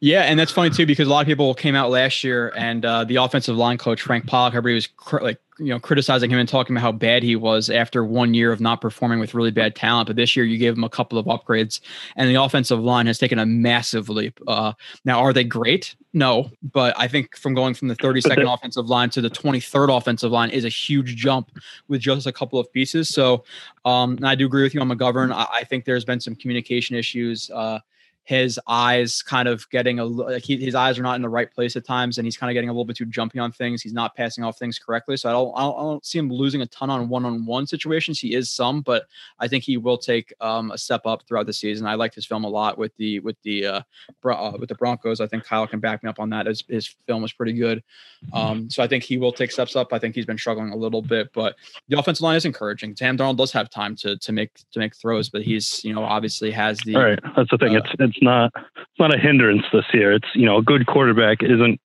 held back by his line. They're not helped by it either at this point. But the, the I don't think you can say that. You know. The offensive Gore, Gore line is not the reason why Sam Darnold is struggling immensely this year. Let's just put it that way. Yeah. Yeah. Okay. Uh, so, Mike, we appreciate All right, guys. Thanks so much. Yeah. All right. Have a good one. Peace. You too. Take care. Yeah. Uh, Damn. Okay, we got a ton more callers still, so we're running through these. Uh, it's good. We're just gonna be a straight up ta- uh, call and show. That's fine. That's fine with me. I, I appreciate it. Uh, the next guy is, and again, with McGovern, uh, I know you watched the film. I think it's a lot of like him passing things off, passing off stunts. I don't really see him losing a ton one on one, and it has happened before. But I think once he gets healthy, and the Colts game, he was clearly laboring where or he was just not making blocks he would have made. Um, by the um, way, it's the second level. Like, and by the way, centers it's it's rare that they get one-on-one matchups. I mean, the, throughout yeah. the course of a game, usually they're not.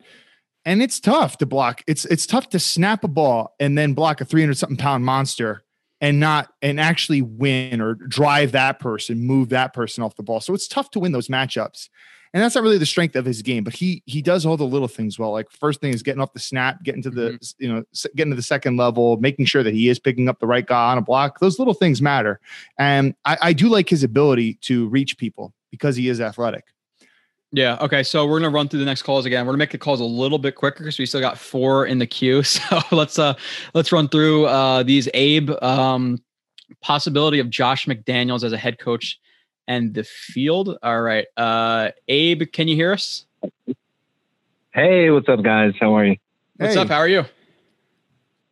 I'm doing all right. Great show, man. Uh, uh, I really like the videos. Good, good job. Keep keep the job up. Yeah, I wanted to know what your guys' opinion is on Josh McDaniels. You know, he's a guy that uh, you know, ten years ago maybe he was a little bit less mature. But when you talk about offensive prowess, look what he's doing with Cam Newton now, switching mm-hmm. the style up. Um, what do you guys think about maybe going after him? Based what on what I know, that? and I used to follow a lot of Patriots stuff very closely. Mm-hmm. Um, certainly a lot mm-hmm. closer. He's a closet Patriots Jet. fan. That's why.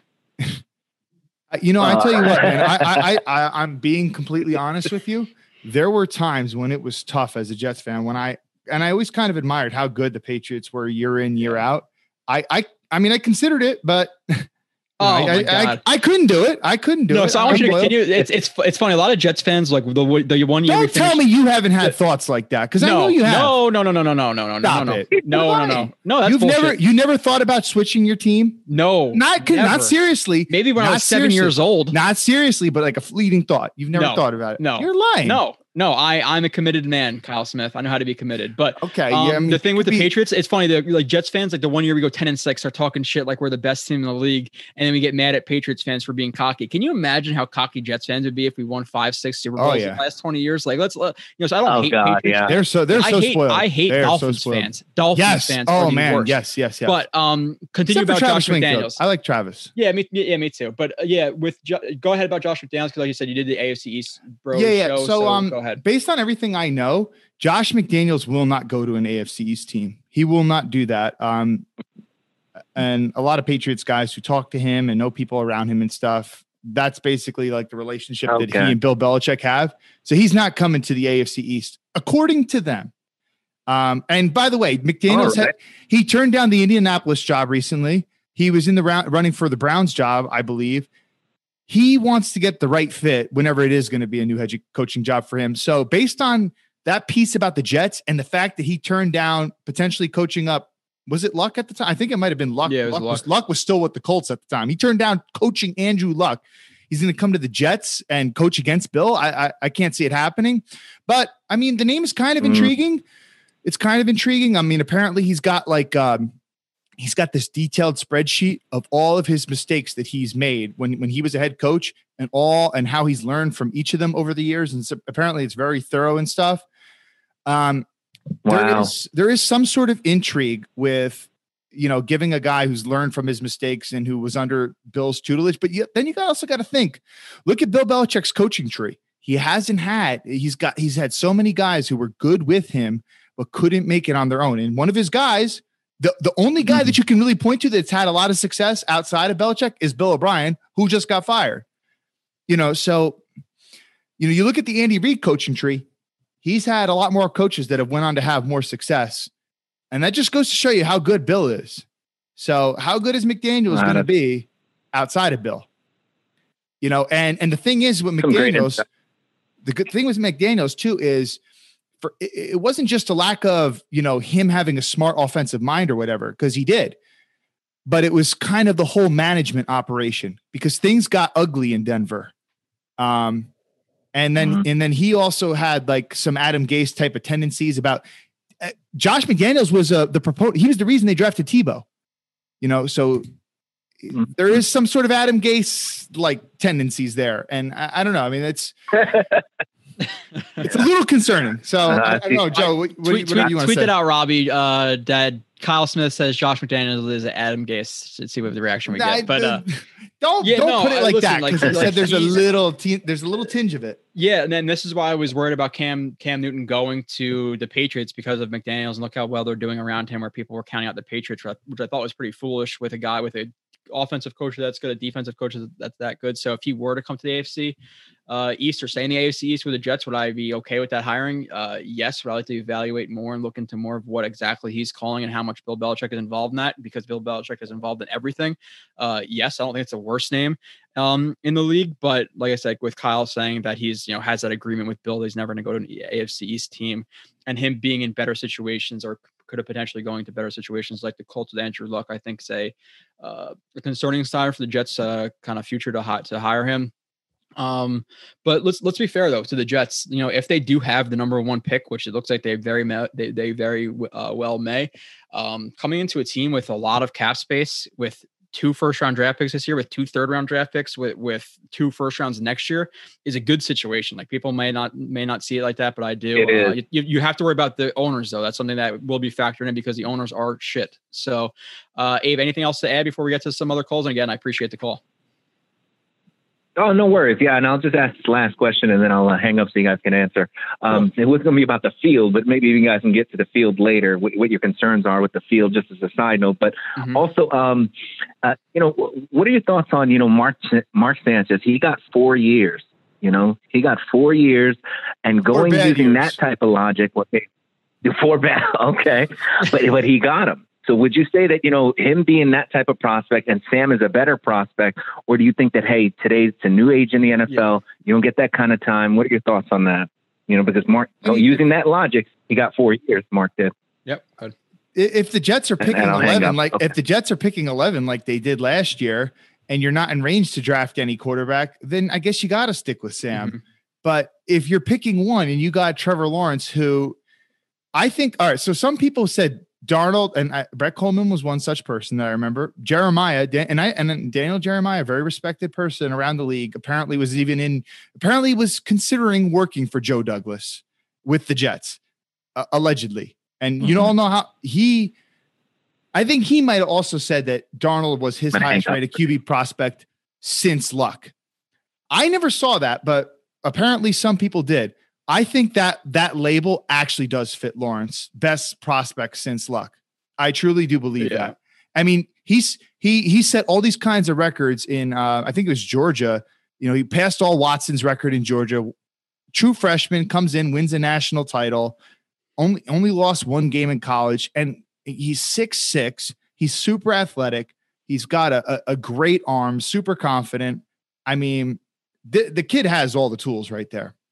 So yeah, and with with the whole Sanchez thing, there after the third year was 2011, right? And that they finished like eight and eight or something like that in in 2011. So yeah, they were eight and situation. five and lost the last three games. Yeah, eight and eight. So different situation. It's not like the Jets. If if after that third year the Jets were were one in 15 and had the first overall pick, it might have been different. Obviously, Sanchez was in a different situation. I think Darnold was a much better prospect than uh, Mark Sanchez. And I think if you put Sam Darnold his rookie year and a second year on the teams that Mark Sanchez has, we, we probably will be in the Super Bowl because Mark Sanchez had the best defense in the NFL, the best running game in the NFL, a really good offensive line, obviously, that goes along with the with the uh, with the running game, and he had not the best weapons, but he had Holmes and and uh, Braylon Edwards and Jared Cox. Like he had and, some and, solid and, players. And Keller, Keller, you know, he Keller, he yeah. Thomas, Thomas Jones. You had yeah. LT, who was pretty good. You know, you had some good weapons there. So different situation. So Richardson I, was a hell of a fullback. I think. I think if you put, yeah, I, I, think if you put Mark Sanchez and what Darnold has been involved in his first three years, it would have been a much, much different situation, and and you would have been thinking about a quarterback after year one or two, not year uh, three like we are now. But getting to the next, yeah, literally, Mark Sanchez held that team back almost every game. Yeah, yeah. He uh, was the reason that held that team back. He never elevated that team's play. Uh, we have Char uh, Charman uh, Philip, which I think is uh, Charman, who who I know. So let's get to him. Uh, and I don't know if I ever pronounce your name right. If it's Charman, Ch- Charman, however the hell you say it. But what's up, man? it's Charman, Joe. What's up, Kyle? What's up, Joe? How you doing? How you doing, doing well, man? Yeah, um, I, I Char- Charmin like uh, the toilet paper. yeah, I've been getting that since high school. Um, um, I, I really wanted to talk about um, um, a little bit of what uh, a little bit of what Robby Sabo had posted on Twitter about Sam uh, throwing um, missing opening um, open receivers, uh, and like what is causing that? What is the depth of that? You know, because because it's not just it's not just him not seeing guys, right? It's it's it has to be something more that has to do a little bit of, of coaching, or maybe what you guys were saying about him never really being a quarterback that was good at uh, processing information really quickly. Go you can go first. Um, no, go ahead. I was I was looking at something. Oh no, but I I feel like I've been taking the last couple ones first, and I don't want to talk too much. I just talked for four and a half hours on a podcast the other day. You're you're you go ahead. People are probably sick of hearing my voice. I, I talk all the time. Uh, Sharman, I, I I I think it's and I don't mean I'm not trying to take a cop out by like you know not pointing to one specific thing, but I think it's I think it's a multitude of things. I, I think w- number one is we got to be honest. A lot of Darnold's receivers they're not good enough. A lot of them just aren't creating a lot of separation on their own. So that's one big problem. And yes, he's dealing with injuries. He doesn't have Mims. Mims, Mims can, you know, Mims can separate. Um, you know, he doesn't have Perriman. Perriman can separate. I mean, he's working with some, and you know, Miss Crowder Miss games. So he's working with a bunch of, you know, I don't want to say uh, uh, island of misfit toys, but to a certain extent, it's like that. Um, so that's problem number one. Is, so he's not confident that guys are going to get open on their own. And this is why you look at the last two games, he's trying to make more things hap- happen with his legs. He knows he's an athlete, right? He knows he can throw on the run and stuff. He's looking to do that more. And I kind of respect that because that's when that's when you saw the touchdown during the 49ers game. That's when you saw the only touchdown there in the Colts game is when he made things happen himself. He had scrambled for some first downs. But sometimes it is there and he's yeah, you know, he he's scrambling when he doesn't need to and stuff. So number one, he's not confident in the receivers because they're not getting open. So you, you can understand his frustrations there. But then there are times when some of them are open and he's just not finding them. And like I said, I don't know how, how long you've been listening, but maybe like a half hour, 45 minutes ago, Joe and I were both kind of making the point that Darnold has never really been good at cycling through reads.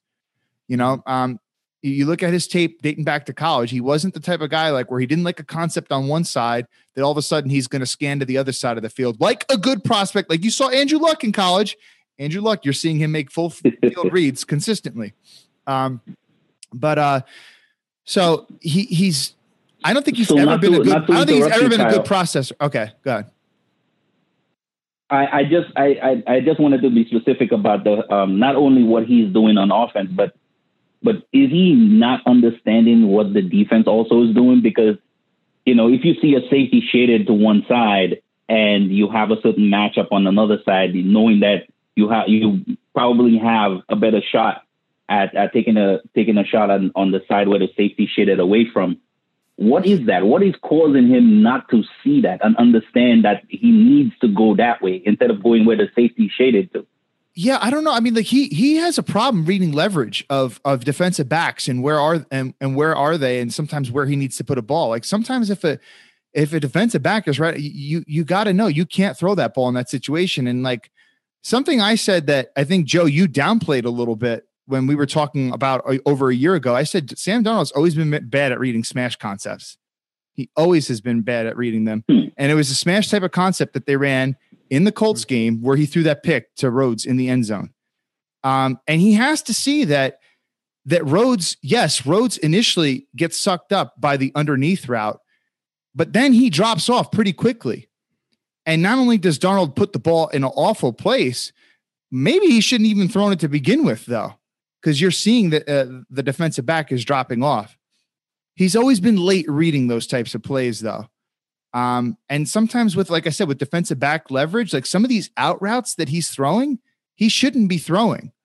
So I don't know. I mean, like, I, yeah, I think it's I think just it's something. I think it's a combination of his eyes and his his the, the way he panics, and I also think it's a combination of and, and it could be again. This is what we're not in the meeting rooms for.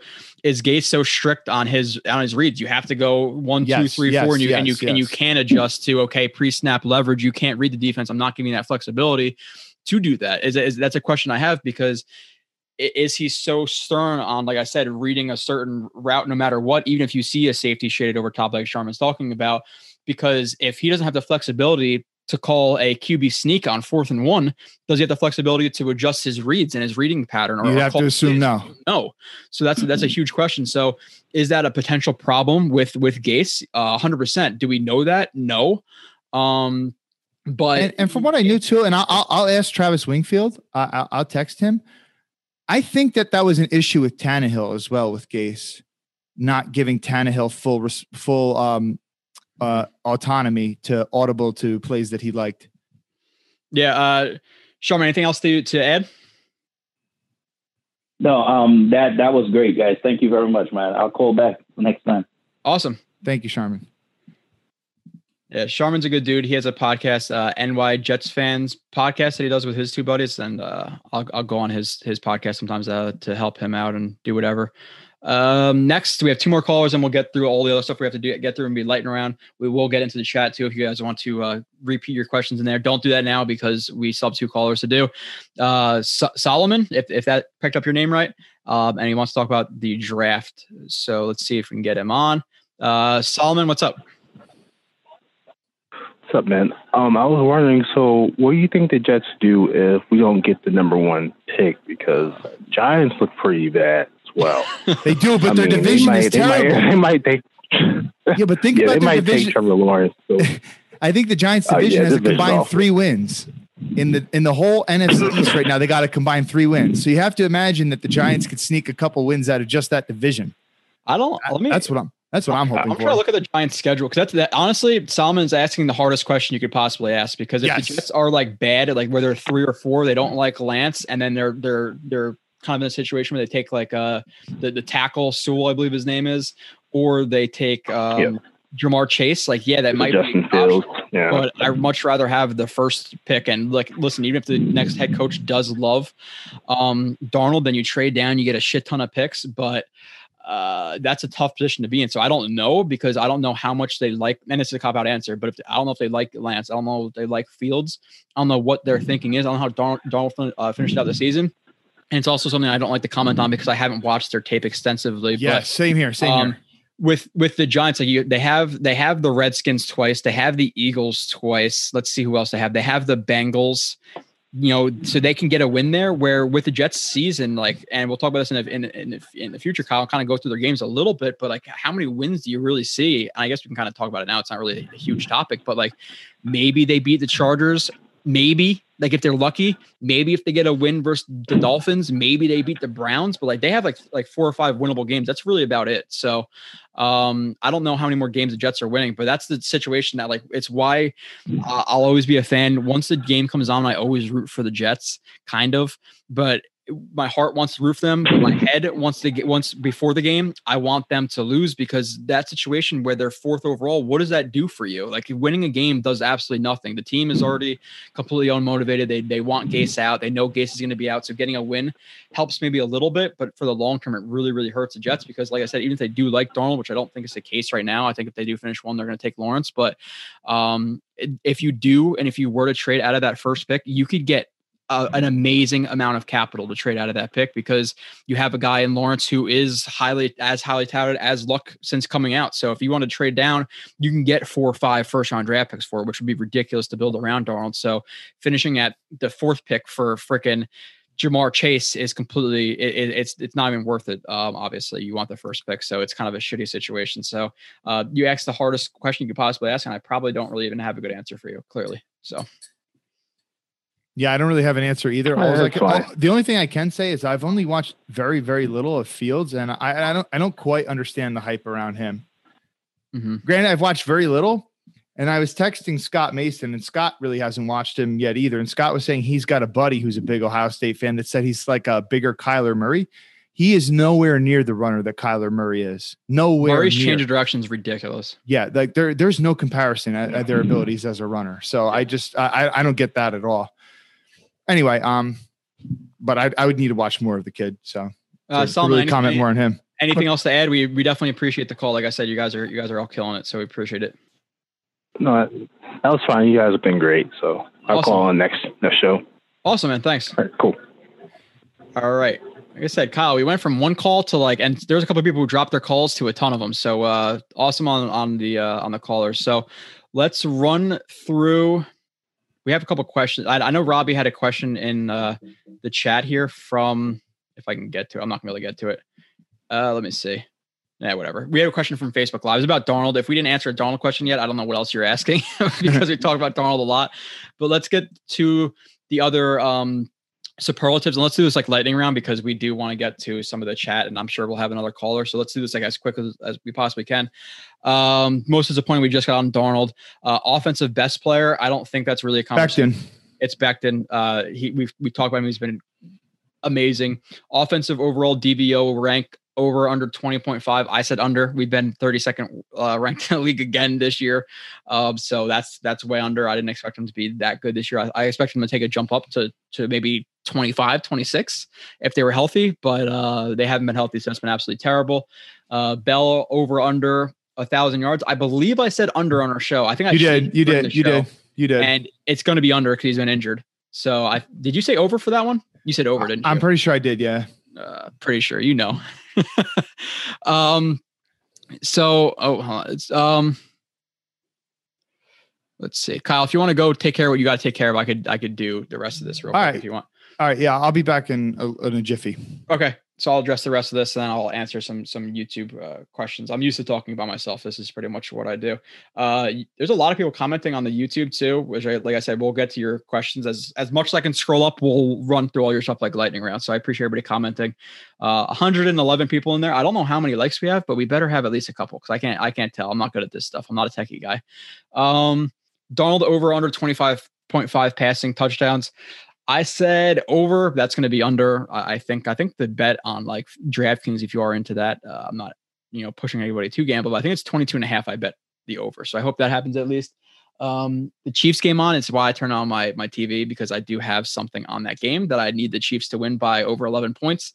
Uh, so that's why that's on. Perriman over or under 800 yards. I said over. That's going to be under. Obviously, Perriman um, is having the same issues that he did uh, you know, a couple of years or his first couple of years in the NFL where he's injured. Uh, that's a, obviously a massive problem for for the uh, for his career for the Jets. Is that I think he is a talented guy. I think he has more physical capability than Robby Anderson, where he could run over the middle, he could run short, he could take screens to the house, he can win jump balls. Where Robby Anderson's a deep threat, which is great. Like I said, Robby Anderson in the past, I'm not going to go back on him. I think he's a top three to five deep threat the entire NFL, and we're seeing that take place in Carolina even more so than I thought it would because I thought he would struggle uh, with Carolina with uh, Teddy Bridgewater's arm, but he's been doing pretty well with that. But um, Perriman's obviously been uh, injured, so that's a huge issue. The best ability is availability, and he hasn't been available, so that's a problem. Uh, with Hoyer player uh, playing, you should be over 11. Yeah, that's that's that's why I did that. It's in a parlay. I did like a three team parlay for a couple bucks. So I need to. I need. I if the if the Packers win or if the Packers lose today, I'm I'm screwed. Not not screwed, but I'll be pretty pissed. Uh, O line better than 20.5. I said under. Um, the O line, I would say it's near that. I, I think for the Jets, like Becton obviously being a big part of it, but I think the development of the offensive line with the resources poured into it, which is what Joe Douglas clearly focused on this offseason, that being his biggest focus and how much it's improved is very encouraging for Douglas's future with the offensive line because they're not they're not done um, right now with the with the offensive line. Kyle, I'm just talking about the offensive line being better than uh, 20.5 in the league. I said it's it's under that probably, but it's pretty near. And I, am just I was just saying that uh, with Douglas and that being his major focus in the offseason, it's incre- uh, extremely encouraging, and that the offensive line I think is not done being addressed. Uh, he oh, yeah. he poured some resources in some resources into it. But even at the at the you know first round pick, couple of signings, but I think he's not done at all. So I think this is going to be a unit that's clearly above average and probably a top ten unit in the next couple of years. So I'm extremely encouraged um, by that. Um, I think you'd you'd agree with that statement. Then we'll run through a couple of other things. Yeah, you're only locked into two guys, Becton and McGovern. The other I think Fant guys- could be a decent tackle moving forward. You know.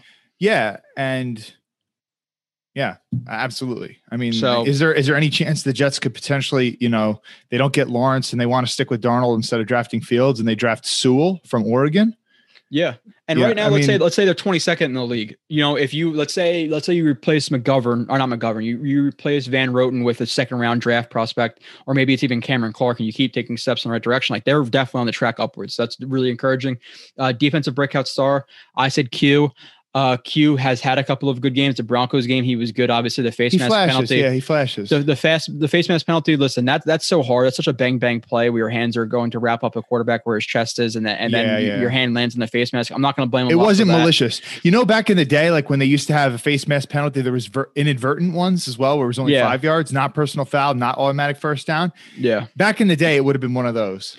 Yeah, yeah, exactly. So um, he's flashed. So that, that and then in the sack that he had, uh, what that was that face mask. We had a pressure. He's stuffing guys in the run game. He stood up Quenton Nelson a couple times, so he's the breakout star on defense. He's been good. Um, defensive rookie of the year. Uh, I said Davis because I think that was like the only the only real option. Davis hasn't played a lot, and this is a thing that in the I, I, remember talking about this with you, Kyle. A lot of people in training camp, oh Davis this, Davis that, you know, all this stuff about Davis, and I was saying to you, I don't know what he's doing in practice. I don't know what he's being asked to do, so I don't know why he's flashing. But I'm not gonna lie about what I saw on tape, yeah. and uh, that's probably why he's not playing because he's super raw. Did he suit at, up the past couple of games? I he's been he injured. Got, he's yeah, been injured. Uh, I, yeah, so that's what I thought. I said the defensive rookie of the year right now. I, I guess because of two games, it's Bryce Huff. You know, undrafted guy. He's been doing pretty well the last. Yeah, I, games, I was so I was pleasantly impressed, and that's the one dude that you did film on that I didn't watch, and I wasn't hearing any. Shame. I wasn't hearing any buzz about him at training camp. So I was just like, you know, I'm not going to watch this guy. No, you think you no, you'd think you're my friend. You know, you you support my work and stuff. It's okay. You know, whatever. It's it's all good. Uh, we have um my Okay, we yeah, he, he's a little shifty dude. He's small. What what is his measurements? I don't even know. I couldn't find any combine uh, measurements on him. I, I wasn't I, at the combine, but I don't know. Maybe you have to listen to the show to figure out. He's no, a little he's a little dude, but he does know how to use his hands. Uh, six three two fifty five. Is he six three? Really? Wow. That's, yeah, that's what it says. So he just plays low. He plays a good leverage. Say you, he does. Maybe, yeah, maybe yes, he that. does. That's okay. Um, so uh, keep to, we're gonna go to the caller in a second. I just want to get to the rest of the superlatives, and we'll get to the mailbag after the next caller. Um, defensive most disappointing. Everybody. There's, there's really nobody that's this that, that, who's who's taking steps up minus Quinn Williams on the defense. Like there's been nobody. Like McLendon's played well. Fatukasi's had a couple of run stuffs, but a lot. You might want to say outside. Jordan Jenkins there. He's Jordan Jenkins not, hasn't done anything. He has not. Uh, Marcus like, Maye flashed the first game. Jenkins, Jenkins has never never been great. Never been great, but four years, he was a constant trajectory upwards his first four years of his career. He's on the downswing right now through four games.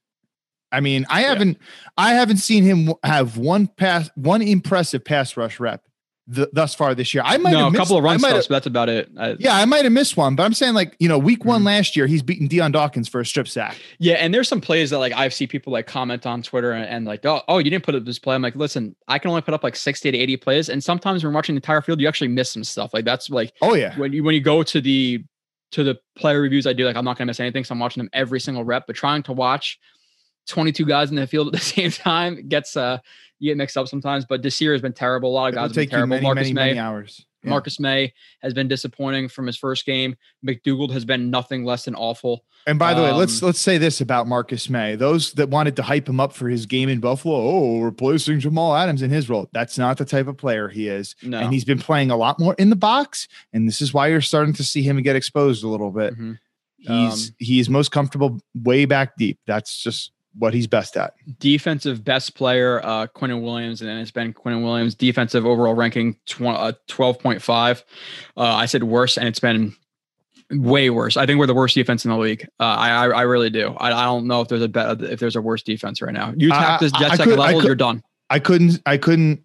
I can't disagree. I can't think of a worse one. We're definitely the worst offense in the league. That you run, sure. You run to the outside on the Jets and attack their linebacker, uh, their, their linebackers, their linebackers with uh with any type of levels concept. They're they're screwed. Like their linebackers are so slow, yes. so bad in coverage. It's it's it's yes, terrible. unbelievably bad. There's so many times where teams just run like just like simple concepts, like literally just hitches between between the spacing of uh cover two drops, and they just get completions because the Jets spot drop everything. They they do not match anything it's all spot dropping, and that, that's Gregg Williams' issue too. So you want to talk about um, a player who's really washed too? Ogletree, he sucks. He is, man. yeah. Well, that's that goes without saying. Heard, teams, you you must have heard my Ogletree story before, right? I, I don't know. Go ahead. so, the only time I went to the NFL draft, I think was the same year you went, 2013, when we had two first round picks. Yeah, Dee Milliner, Sheldon Richardson. Yeah. So I went with my brother and his fiance and and one of his friends and there was a lady sitting next to me and I had no idea who she was or whatever. And she, you could tell she doesn't know that much about football and not quite sure why she's there. She's there alone. And she's talking to me and she's like, when do you think Ogletree is going to get drafted? And I hadn't really watched his tape or anything like that. I'm just going off of what I heard on ESPN or NFL Network or whatever. And I was like, you know, I, I don't think he's going tonight. Uh, first round, that is. And I was like, he's got some character issues. And I think he had like, like a DUI or he had like a D. It was his grandma. oh yeah, dude. so, uh, I was sitting behind Geno, or no, no, no. Sorry, I was sitting behind EJ Manuel. I believe he was drafted that year, and he got he drafted. was there. He was there. No, his his so his uncle was there. Okay, and he got drafted, and he was easily like six six, like 280. And I remember reaching my hand out to, to like give him a high five because he got drafted. Like, who cares? Like, whatever. I'm drinking, like having a good time. Reach out to high five him. And my arm was like over the chair and he slapped my arm and my elbow went down like this. I'm pretty sure my, my elbow was like hyperextended for like three weeks. Like I could not move my arm because of how freaking hard EJ Manuel's uncle slapped my hand after he got drafted. So I remember that. But wow. Um, you want to talk about a bad quarterback? He yeah, he bad. Um, but let's go to the, next, the last couple ones before we get to the caller if he's still on the line. Um, special teams best player. I'm gonna say it's Ficken. He's he's made his field goals. Special teams missed the, the most disappointing. But he didn't. He uh, did miss one kick though, but he got bailed out because of the penalty. No, he saw it coming. He heard footsteps. That's why. Uh, special teams most disappointing. I said it's going to be Ficken. It's probably Davis. I thought he had more of an impact in his first couple games. He didn't. Special teams overall that, ranking. That Braden Mann tackle though, that was something else, man. I didn't put that in my review, but I probably should have. Special teams overall ranking 5.5. I said under. It's just the law of averages. Stuff bounces out. The Jets are going to be so good, then they'll be average, and they'll be good, then they'll be average. Just like Brian Poole isn't as good as he has been.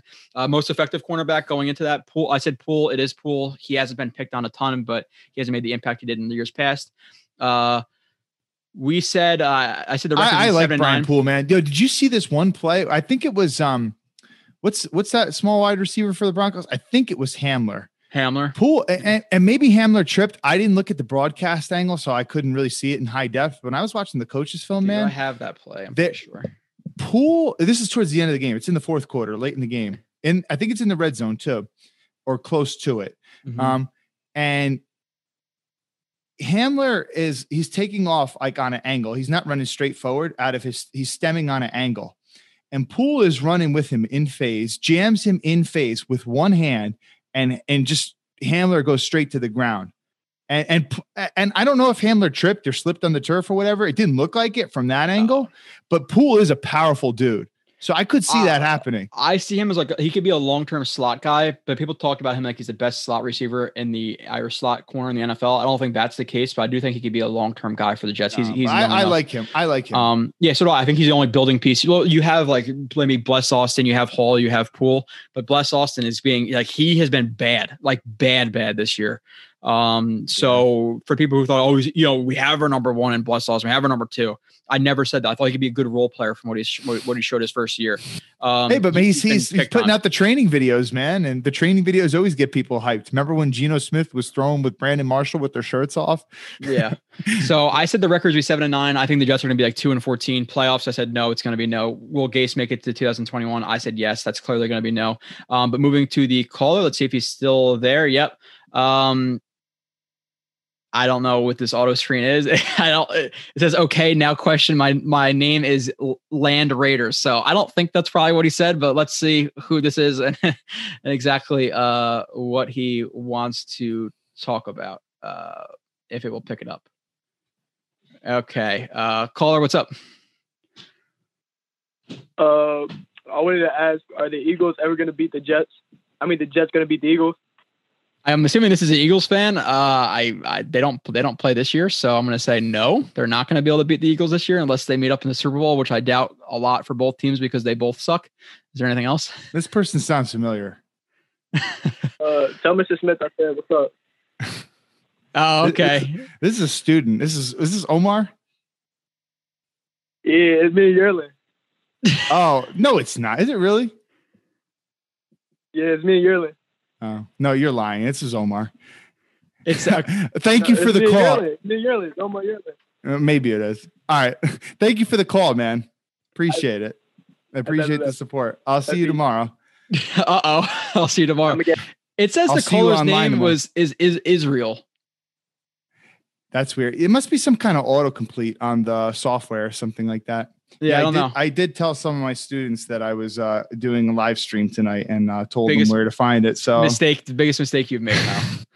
All right, so but yeah, on, uh, yeah, the, yeah but hey, that's an interesting question. Can we just say this though? Since he asked about the Eagles and the Jets, the Jets have never beaten the Eagles. Never. Hey, Never ever, ever the Eagles, though. If he is an Eagles fan, the Eagles actually had expectations this year, and they're ju- ju- just as bad. You know, I know they beat the Niners, so they're maybe a little bit better, but uh, the Eagles suck the bad too. The, so if you're Eagles, Eagles fan are, trying to talk crap, they're disappointment, but they're definitely better than the Jets. But that is interesting though that the Jets, the only team they've never beaten is the Philadelphia Eagles. Preseason, you count that?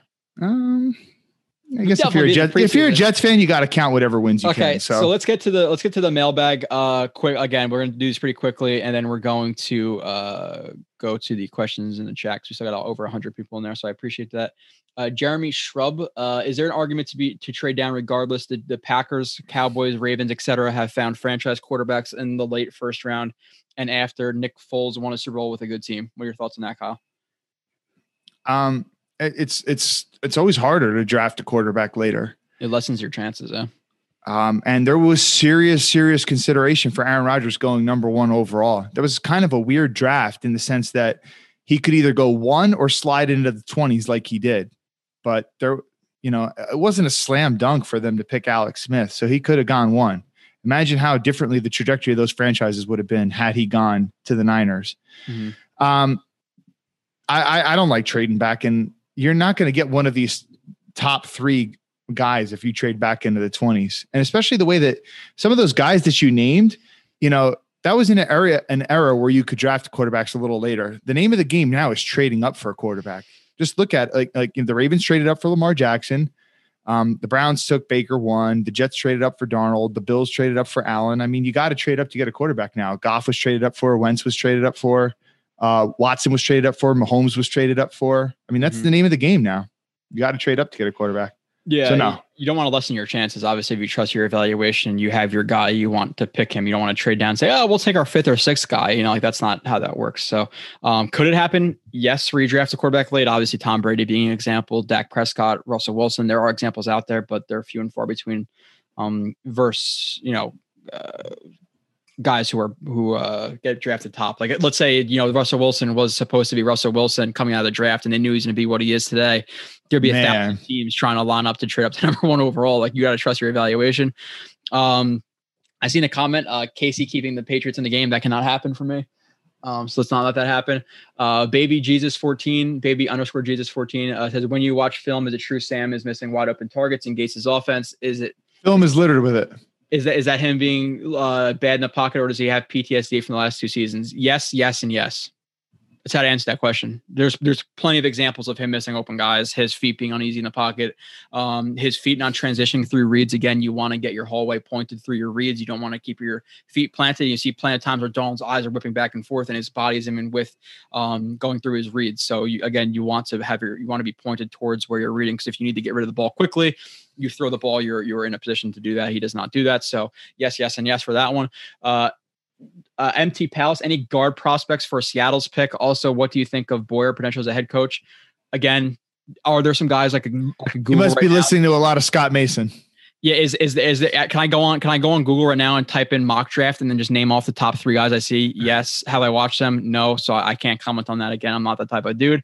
Yeah. Uh, one thing. Boyer, one thing about me and Joe is we probably don't want uh, the level of NFL football in comparison that to we watch in comparison to college football is so much more NFL. So at yeah. this point in the year, both of us aren't too. Ask me in April. To, aren't too up to date on all the prospects. So. Yeah, ask, ask, me in April. Boyer as a head coach for this year as a, as a, as a stopgap. Sure, long term, I don't think so. Uh, I only know of one successful special teams guy that went on to be a head coach, John Harbaugh. Can you name another? I can't. Yeah, so very low chance. Uh, do I think he should take over? Yeah, I, I think if Gase is fired, it's not Gregg Williams because Gregg Williams' defense is clearly pretty uh, cheap shoddy. Uh, Vic Fangio didn't even like come out and shake their hands. They've had issues. Uh, I'm sure that was part of Gregg Williams. I'm sure it's a part of Gase. So uh, no, I don't want Gregg Williams as the head coach. I'd rather have Boyer for to step up in that role interim if he does get fired, which apparently he's not going to. Uh, three more common underscore whack. All I ever wanted was Sam to succeed with us. It seems likely that will never happen. Payne, All of us did. Payne, uh, will Lawrence really have a better shot with us? On uh, no doubt, no doubt yeah. about it, because you can't. You, you, it would be very hard to have a worse head coaching hire than this. Mm-hmm. Um, Douglas seems seems. See, Douglas had a long term plan, and that's part of the reason he negotiated a six year contract. Maccagnan never had a long term plan. Mm. He always he always traded away uh, draft assets from year one. He was always signing guys uh, for higher contracts than you know, you know, spending bidding big in free agency, which is never really a good long term plan. Um, and just look at you know, just I know that a lot of his picks have um, been injured thus far, but that's a home run pick with Becton so far. So seemingly so far, Douglas seems to be the better GM. He's done he improved the offensive line, which Maccagnan could never do in all of his years here. So you yeah. got to give the hat tip to Douglas so far as the superior GM. Mm-hmm. And Lawrence is, as far as I'm concerned, a way better quarterback prospect than than, than Darnold. So yes, he would definitely have a better. he's coming into a better situation too. It's, it's yeah, it'll be a better situation. a better situation, better offensive line, hopefully both now better, and going into the future. Better skill, talent, and better coaching. So yeah, all those. Let's, let, us say they keep like who they even have in their roster right now. Like even if it's even if it's Perriman, Crowder, or Mims, like that's a lot better than Josh Bellamy and Deontay Burnett that Sam Darnold was throwing to in his rookie year for a lot of games. So that yeah. plus you have the and, draft and capital. The ghost, the ghost of um, what the heck is that guy's name that we got from Seattle? Why am I blanking on his name? Jermaine Kearse. Yeah, who was, didn't even go for the ball at the Texans game.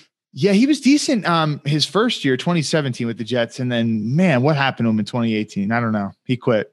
He gave up. TJ Decker, you are late to this show. It's been two hours. Where are we at with Sam? We talked so much. You have to go back and watch. I, I we're not going to do too much. Sam we'll is the only player Sam. that we've talked a lot about. Like yeah, we've, a lot. We touched upon some Becton, some Quinnen, but Sam is the only one that we've touched upon. Um, so yeah, Lawrence will have a better shot with us. Better, better GM in my opinion. I like his talent evaluation. Like again, I saw the Fant signing. at first was like, who the hell is George Fant? After I just saw Conklin got got got uh brought on. I watched the first two three games. I said at my review, and I was like, oh shit, the Jets are screwed at tackle started progressing, progressing, progressing, and, and then considering his track in terms of him being a newer tackle, not getting a lot of starts and things like that, him to progress as he did, I was pretty high on the signing, or relatively high. I would say I, I, was the highest person in Jets land on the on the signing, and he's looked pretty good. So yeah, that's fair. Um, There's a lot of room for improvement with him though, because his technique is still really shaky. Sometimes. Yeah, yeah, but I would say I would say he's in that 16 to 20 range as a tackle, which a lot of people thought he was Like, he's like a backup, which I, I think is unfair. Um, Maybe I, that that does seem a little too high for for me, um, based on. But what do I know? I don't watch every offensive lineman really closely. Yeah. But yeah, sometimes Poser. his technique is a little ugly though. He he he gets his feet really close together he, sometimes. Yeah, he heel clicks and he opens his gate too much. And then like we yes. said last time, he he tends to 45 everything 45 degree set, set 45 degree set. He needs a vertical set more and jump set. and he shoots problem. really wide with his hands too sometimes mm-hmm. too. So there's a lot of technique issues, but he is strong and aggressive and Fast, and a good athlete too. Yeah, so that's the thing with Becton too. Like Becton's got to fix his hands because a lot of times they're high and they tend to slip off of guys and slip over their shoulder pad. And obviously talking about punches and, and surface area. You want to hit chest, you don't want to hit shoulder. Yes. Um, now, now with Becton, and I talked about this. This is something that you're missing not watching the shows, Kyle, because we're not friends. Um, when you're when you're punching from higher, going down on the shoulder, it's a little bit better than as if you're punching up to the shoulder, because punching up you have more tendency to slip off, or if you're punching down, you have less of a tendency to slip off. So he has more freedom in that range where punching down. He's not going to slip off as much as if he was shorter but still you want to see it fixed for, for surface area uh, you know obviously me punching kyle in the chest is going to be a lot more effective than in the shoulder because it's not going to affect him as much as it would. So um, it's a, yeah um, I, am more concerned with uh, his hands than his feet and it's just really impressive that a guy that size has that those that smooth feet. Yeah um bring in Juju, watch how damaged Sam is. Listen, I, there's there's Sam has open receivers that he's missing. So if Juju's open, is he going to hit him? Unless it's his first read all the time, then yeah, maybe. But to to not acknowledge the fact that Darnold's missing open reads right now or open throws is is it's foolish. Yeah. Um, can I just say one thing about that too? When when he says that, what comes to my mind is is Calvin Johnson. I'm not in any way, shape, or form comparing Juju to Calvin, but here's the thing: is you could make a fair argument that Matt Stafford the year after Calvin retired, the, the, the year or two after Calvin retired, actually became a better quarterback because mm-hmm. he stopped force feeding the ball to Calvin. He actually started cycling through his reads more. So you you the problem with Darnold right now is Darnold was already already locking onto his first read too much. You bring in Juju and you make him the top receiver in your offense. How much more is Sam going to lock onto his first read? Yeah. You know, I don't um, know if that I don't know how good that is going to be for his two, development. Two more mailbags. We're gonna get to the caller who's waiting. Um, at AA McKibben, uh, how do you explain Sh- Sh- Sam shock regression? Do you think he's done in New York? Uh, do you see any way for Sam to come back to to some vague sentence of being a franchise quarterback a la Tannehill? We address this a lot. I don't think we really need to address it again. Uh, is there a possibility he becomes a, a Tannehill? Yes, for sure. Am I yes. banking on that? No. And I don't, I don't, even with Tannehill, is Tannehill a guy you're going to take right now over Lawrence? No.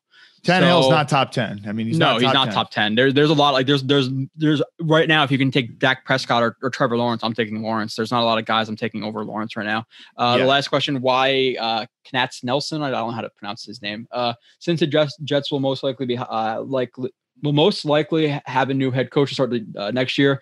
Do you think the new coach would want to keep Bell, especially if his numbers improve. No line. No, no, it's a long term bill. You're not you're, you're not going to. It, it's more Douglas. Uh, Douglas is going to see that what 11, 12 million dollars of cap space and, and, and, get rid of Bell. Uh, I can sign an offensive lineman or a receiver, and now you now tell it, me what's better, more valuable. Now, if Bell now if Bell was in a situation where he was making the offensive line better, then sure. But it's the other way around. The offensive line makes the running back for the most part. Um, and I think Bell, guys, I think Bell wants out too. Think about how how quiet Bell has been on social media compared to where he was in the offseason, where he's hyping up his body fat percentage and all this kind of stuff. He sees what a mess this is compared to the situation he was in, in Pittsburgh. And I think he wants to win a championship. He's probably going to want out too. Yeah, yeah. It's you're not gonna. It's a long term build. Like this year, uh, going to the offseason, you're gonna sign some long term pieces. You're gonna draft some guys, but the Jets aren't in playoff contention probably even next year. So uh, you're not gonna keep a guy around in Bell for 11 12 million dollars. But the offensive line gore has missed a gore's been bad. Like gore is worse than i thought he was in terms of missing reads because because there's a plenty of holes that i've seen open that he just not hitting. He doesn't have the the the, the ability to jump cut uh, hit backside things like that. I don't, yeah. I don't think gore has been good at all. Um let's get to the call he's getting too many carries um, he shouldn't at 37. He shouldn't be getting this many. Well, carries, he shouldn't get so. into the red zone and go and go run, run, pass. Like it's just it, it's way too much of of Gorgon. And you got to criticize. By the way, um, criticize Gase for for calling that concept in the red zone, running a wheel route to Frank Gore. But a wheel route is a very low percentage throw. Anyway, there was also a guy open over the middle there, so I don't yeah, know. No, no, that's that's what I'm going to say no, yeah, it, Darnold is supposed to read. Uh, I, I, don't remember what the other route was on that side of the concept. I forget. Um, that's probably his first read. The second read is probably the wheel. But then Darnold's got to know, okay, none of these concepts are open. The wheel route is an extremely low percentage throw. I'm going to throw it to a 37 year old run back who just got came off two runs. Sam, what do you? I mean, listen, blame Gase for that. Blame Gase for the call. But Sam, really, that's who you're going to throw to? You're going to throw to him? Frank Gore's going to go up and get a jump ball after he just ran two plays. Cycle back, look, start to look to your next read. Yeah, he was wide open. So blame both of them there. Yeah, I, I again, and I think people are asking in the chat if I'm doing a video review this week. Yes, I am. So we will go over that play. So I will I will plug my own show, which I think I'm allowed to do. So that we'll go over all that stuff and talk about more of the X's and O's of that stuff. Um, caller uh John, and I think I think it says Le'Veon Le'Veon Bell maybe. So we just kind of got into that. So uh John, what's up? Hey, uh, guys, how are you? So you guys just really stole the thunder of my call.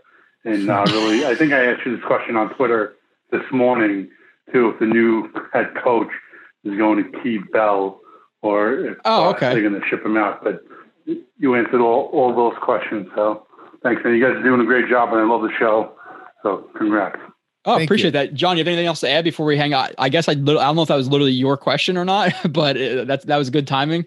Um, is there anything else you want to add before you uh, before you drop off? And we definitely appreciate the, the call, and hopefully you call in with a topic we didn't already hit next time. I, you know, the, the only thing, thing is uh, what I can't understand is I, I feel like every game there's at least three or four plays, and I think you kind of hit on this a little bit, but not really you know, there's three or four plays a game where Darnold sees a wide open man coming across the middle, mm-hmm. and instead of hitting him, he goes somewhere else. And I just, I, you know, I don't like, think I don't again, think he's actually three, seeing it is the problem. I think he's just totally missing it, um, which is which is really concerning. Okay. Sometimes I, I don't think he like gets trigger happy, like where like you know like someone like Alex Smith who might who might see a potential open receiver, but he's just pathologically conservative in his approach to throwing balls downfield. Whereas I just don't think Darnold sees some of these things. Like, for example, how many times have we seen this year? I could think of maybe three or four examples where Darnold broke the pocket and literally had guys open. One time it was Herndon down the sideline. Another time it uh, might have been Berrios or, or, Crowder. Crowder was week one, right? Um, mm-hmm. He's just not even seeing those guys, and then he's either running out of bounds or, yeah. or, or tossing it up to someone else. Like you, if he saw that, he would have pulled the trigger. It's well, just yeah, way too open not to. The, yeah, and there's multiple times the, the Colts game. You have Herndon streaking up the sideline, didn't pull the trigger because he's he's becoming conservative because I don't know what Gase is telling him. So there's there's examples of both him not seeing it, him not wanting to throw it, um, and then him getting locked onto reads like this one. He sees Cager. The play up the sideline with Herndon, he sees him, doesn't throw it. He sees her, a, a crowd up the sideline, doesn't doesn't uh doesn't throw the ball because he's getting ultra conservative. There's another play um i i had in here queued up somewhere um where darnold is, is his eyes are locked okay yeah uh, uh, eyes locked to the right uh guys open left and he just he's just not reading the whole field this is the play that that Sabo was talking about um regardless but uh, I will break this down into more detail and i'm not sure if you watch the show consistently uh caller joe pull up that mesh concept on third and four like here which uh which which uh which uh, third is this four. the play i'm talking about um no this is not this is another this is another smash concept, but Darnold's eyes are locked in the entire time. And again, I don't know if this is the play that that that uh Sharma was talking about with the with the safety state uh with the safety shaded over to this side. Darnold's eyes are never off the right side. The left side, he has Crowder, whether this be a, a designed whip or a jerk route where he has an option to go back out. This is open. Yep. Based on hips and his leverage. This corner route is open. Like he could throw two two to two guys right here. That probably yeah. would be a touchdown but he never he sees just, them. He needs to put it like. So is uh, this uh, Gase's fault? So, so, yeah, so yes, no, Gase. Not. So Gase is a, a, he's bad in many ways that we discussed, but this play, Gase cannot make these throws for Darnold. Now, how is he going through the reads based on Gase? I'm not sure, but on this play, I, I see two guys open. So you could say Juju and get all these guys for Darnold, which of, of course it would help him a little bit, but he's not hitting open guys when they're there anyway. And yeah. He, and so you know, the, uh, speak, Kyle, then we'll talk. Uh, um, in, this, in this game, I'm going to tell I, you to speak like a dog. You don't have to bark, but I'm trying. To, I'm going to try to find that play. In the, in this game, I can't think of one. I'm going to hang up so I can watch. Okay. Oh yeah, sorry, go ahead. Take care. In this game, I can't think of one example where he made a full field read. Where who did he through, miss, Kyle? Sorry, over the middle. While I'm trying to look for this. Um, let's see. Uh, let's see. Uh, so it's a mesh concept, third and four in the red zone. Um, and he he has Hogan. So this might be you might have pulled up this play earlier. I don't remember. Uh, mm-hmm. Uh, it's Hogan's run. Hogan's running like a deep over route. Uh, he's running it over the the mesh, which is underneath.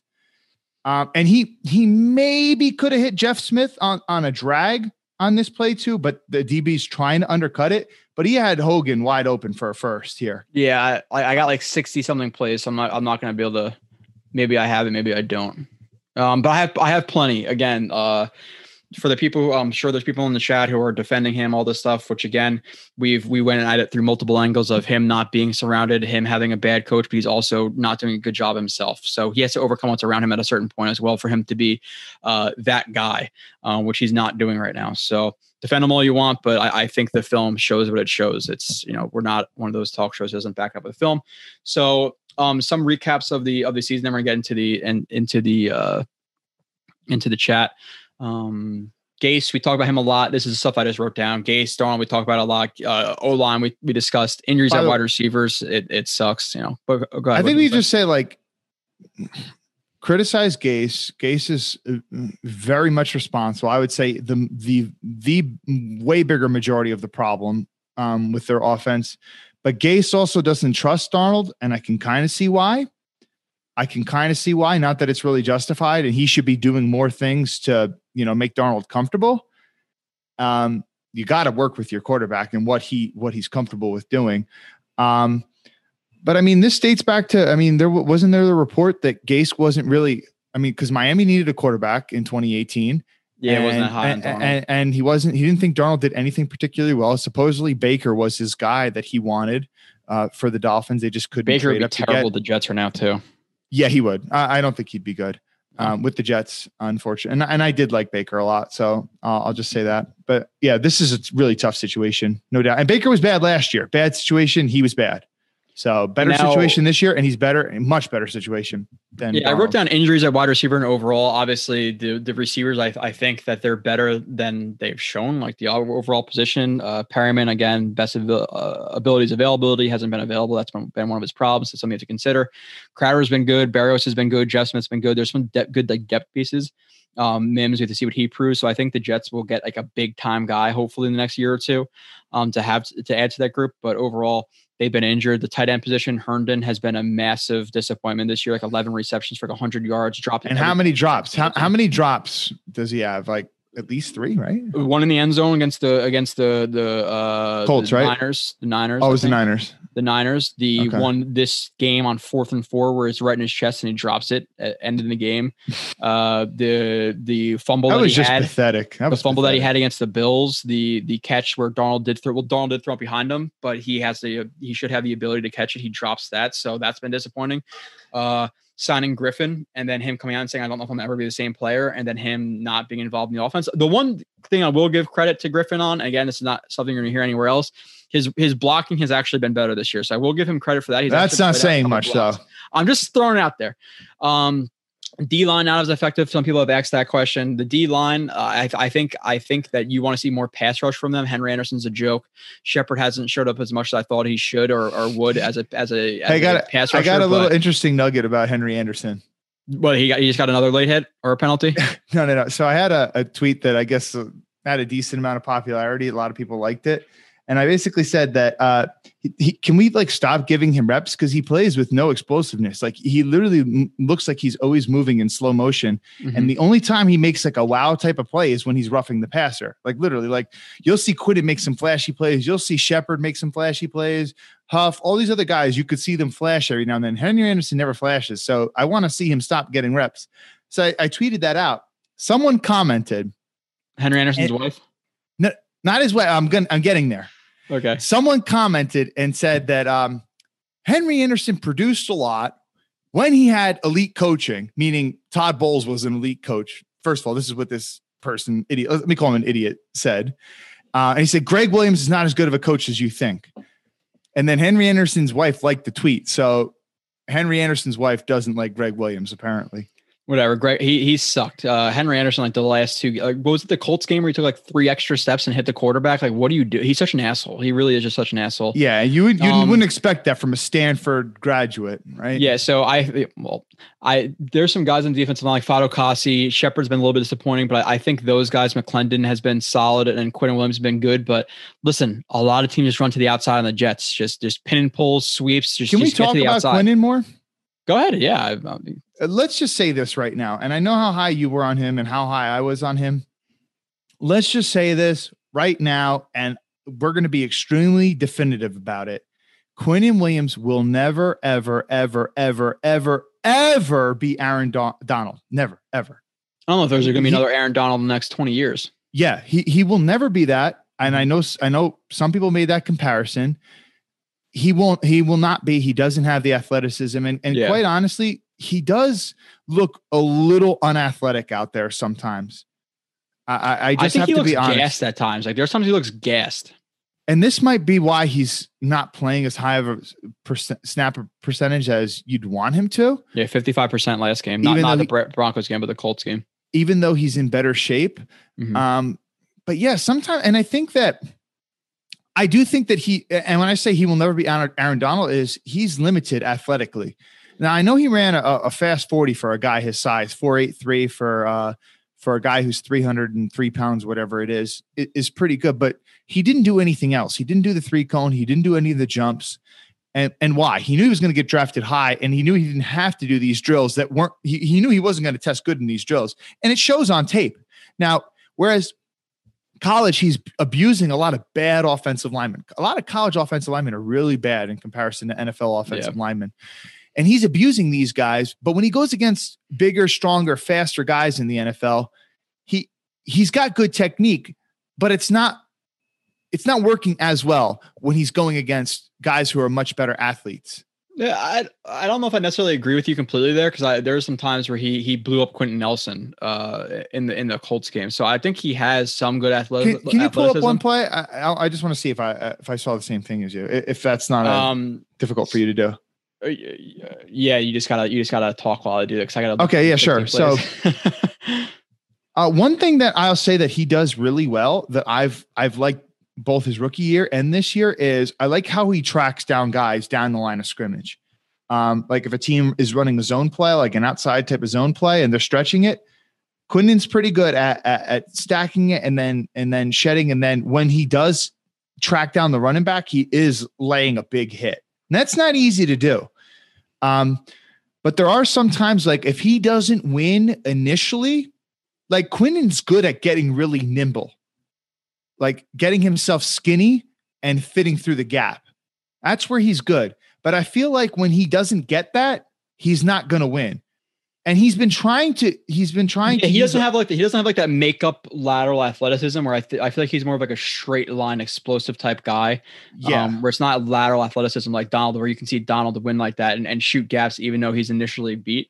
So Quinnen doesn't have that, but I do I think, and some people say he's an average defensive lineman. I don't think he's that. I think he's actually a solid defensive lineman. I think he could be a pro bowler, but um he's not Donald. Donald's a freak. Like it's like saying, you know, it's like comparing anybody to JJ Watt, Donald, uh, you know, Revis. Well, Revis was more technique, but like the freak of nature guys, like it's it's hard to do that. So I think Quinnen Quinnen has been plenty fine. Like, listen, if that's if that sack wasn't a face mask last week, last week you're looking at three sacks in four games for him, and and he played okay in the in the Colts game. He played really well in the Niners game. He played really well in the Broncos game, but he just had, you know, he had the penalty where was it a late hit? Was it not a late hit? I think the late hits are soft. Uh, the the face mask, it's bang bang play. For people to criticize that, go play in a, in a real football game and then tell me how hard it is to, to sack a guy when, and, and him ducking away from you and you grab yeah I, have done i've done that in games. I, okay totally, so totally unintentionally not trying to be malicious but not, it's not like not thinking it not thinking it was the only way i could bring this guy down and trying to save a touchdown. No exactly. You're, you're, grabbing for jersey and you just happen to grab you're grabbing and that's where his face mask goes. It's bang bang. So but there's plays like this where he blows up he blows up Quentin Williams yeah I mean these uh, are and these are the types of, I, I think he's really good on these types of plays. Like when they're trying to stretch it one way he's very good good moving um uh, horizontally like this. Like very very good. Along. Yeah. Yeah, yeah. And um but like one thing is sometimes when you see him rush, he he tries to and I understand that you know you want to use a long arm a little bit more like when you're on the edge, but like he'll try to long arm someone yeah. and he doesn't have long arms. Not to mention he's not he's not the most explosive dude in the world. Like he's got good technique and he's I, I would say pretty good, uh, pretty quick out of his stance. But in terms yeah. of like actual explosiveness, athletic explosiveness, like so he tries to long arm guys sometimes and it, it's not working as well. Like Aaron Donald, I know Aaron Donald's short, six one for a defensive lineman, but Aaron Donald actually has long arms. Like, yeah, he's so, got like what, like 34 and a half inch arms. Quinnen's is like 33, something like that. So, I mm. mean, he, he he's going to be a good player, but like, you know, we, we should at least temper our expectations on him potentially you know, maybe yeah. ever being super elite. Well, he, he, he, we, he, maybe he won't be that. Well, I think if you're comparing any prospect, it's like comparing a guy. Okay, he comes out Patrick Mahomes, the defense line comes out Aaron Donald, he comes out Julio Jones. Like it's it's hard to you know. I, I, think I think he could be a Pro Bowl level player. I think he's good this year. Um, and there are examples of him blowing up runs. No, I get that, up. but like compare him to like Kinlaw though, like like Javon Kinlaw, like uh, just just think about some of the plays he's had in his young rookie career. The, like the one thing I do want to address too with with him is that people and people are saying in the chat that he has not been helped out by Gregg Williams, and I agree with that. Uh, totally, first year, totally. A lot, a lot, a lot of him being the picker, the looper, and like, and he's still doing that too you're, much. You're asking, he did last game. You're asking yeah. a guy who we just talked about with his lateral athleticism, um he, he's not the most laterally athletic and you're asking him to loop which is a lot of lateral athleticism to to press a gap get to another gap after the guy crashes inside etc so he's not the best at doing that and that's what he's been doing a lot of. So he's a guy you want in a 4-3 single penetration. You take the b gap that's your gap that's what he should do. And they're not using him in that way so i really don't th- and i'm not just i'm not again this is all on film. He, they're not using him in a proper way um, and i think that's because of what surrounds him uh, and it goes without saying that a, a guy on a better team, uh, whether like with better players around like Buckner and Bosa, like if he's on that team, then yeah, sure he's gonna be helped out. Uh, but if this team had Myles Garrett, teams. if they had a legit edge rusher, well, where you wouldn't have you wouldn't have to manufacture yes, a rush as much, yes, yes where correct. he could That's just shoot the gap, he would be you'd see him making more plays. The Jets because of how bad their rushes are. those are. looping plays. Yeah, you know, think about it. Sometimes they're longer developing you, too. It, it, yeah, so so that that could be a reason why he gets gassed more too on a yes. given play. And, so, and you finished my point for me, Kyle, where I was going to say because of how bad the front is with rushers, like whether it be like you know Quinn, not Quinn Williams, but like McLendon, Fatukasi, you know Shepard, they're not the best rushers, so it's a lot of manufactured pressures with stunts. Quinnen Williams just needs to be one on one. You beat this guy. He, he I don't want yes, him as a part of all these totally. things because of the Jets, not just the talent around him in terms of sucking up double teams. Literally, what he's asked to do on a play to play basis just versus one guy is not helping him. So he's been producing and showing good stuff w- with all things considered. So I, I think he's going to continue to develop. He's a young guy. If he's used as a penetrator, I think he will be uh, even more highly re- regarded. So I, I think he could be one of the best defensive linemen in the league. I, I, still do think that. I'm not going back on that. Oh yeah, I, I, won't, at Alabama no was that. elite, and that's still on. Listen, all the stuff I said uh, is, is here on film. Uh, you can go back and watch Quinnen Williams review uh, offensive linemen like guys like uh, Andrew Thomas, who I think is playing okay, but I said Andrew Thomas is never going to be a guy who's top flight guy because he doesn't have the athleticism to do it. So, um, but moving on to the to the line, the linebackers has looked absolutely terrible. Kyle, uh, slow. They're they're bad. Well, we knew that. We knew that though. Yeah. So really nothing else to comment on with that. Oh wait, but but let's talk about Avery a little bit though. I, I, I don't know he, what you're seeing. Go ahead. First game, he looked slow. He yes. missed some reads. Uh, he, he there was timid. A, he, he looked a little nervous and stuff. He was, and I've never seen him like that. He was the hook. He was the hook to seam, I believe it uh, on the play, and he didn't read it like he should have, like he would have in the past, and he got beat behind him. So I saw that play.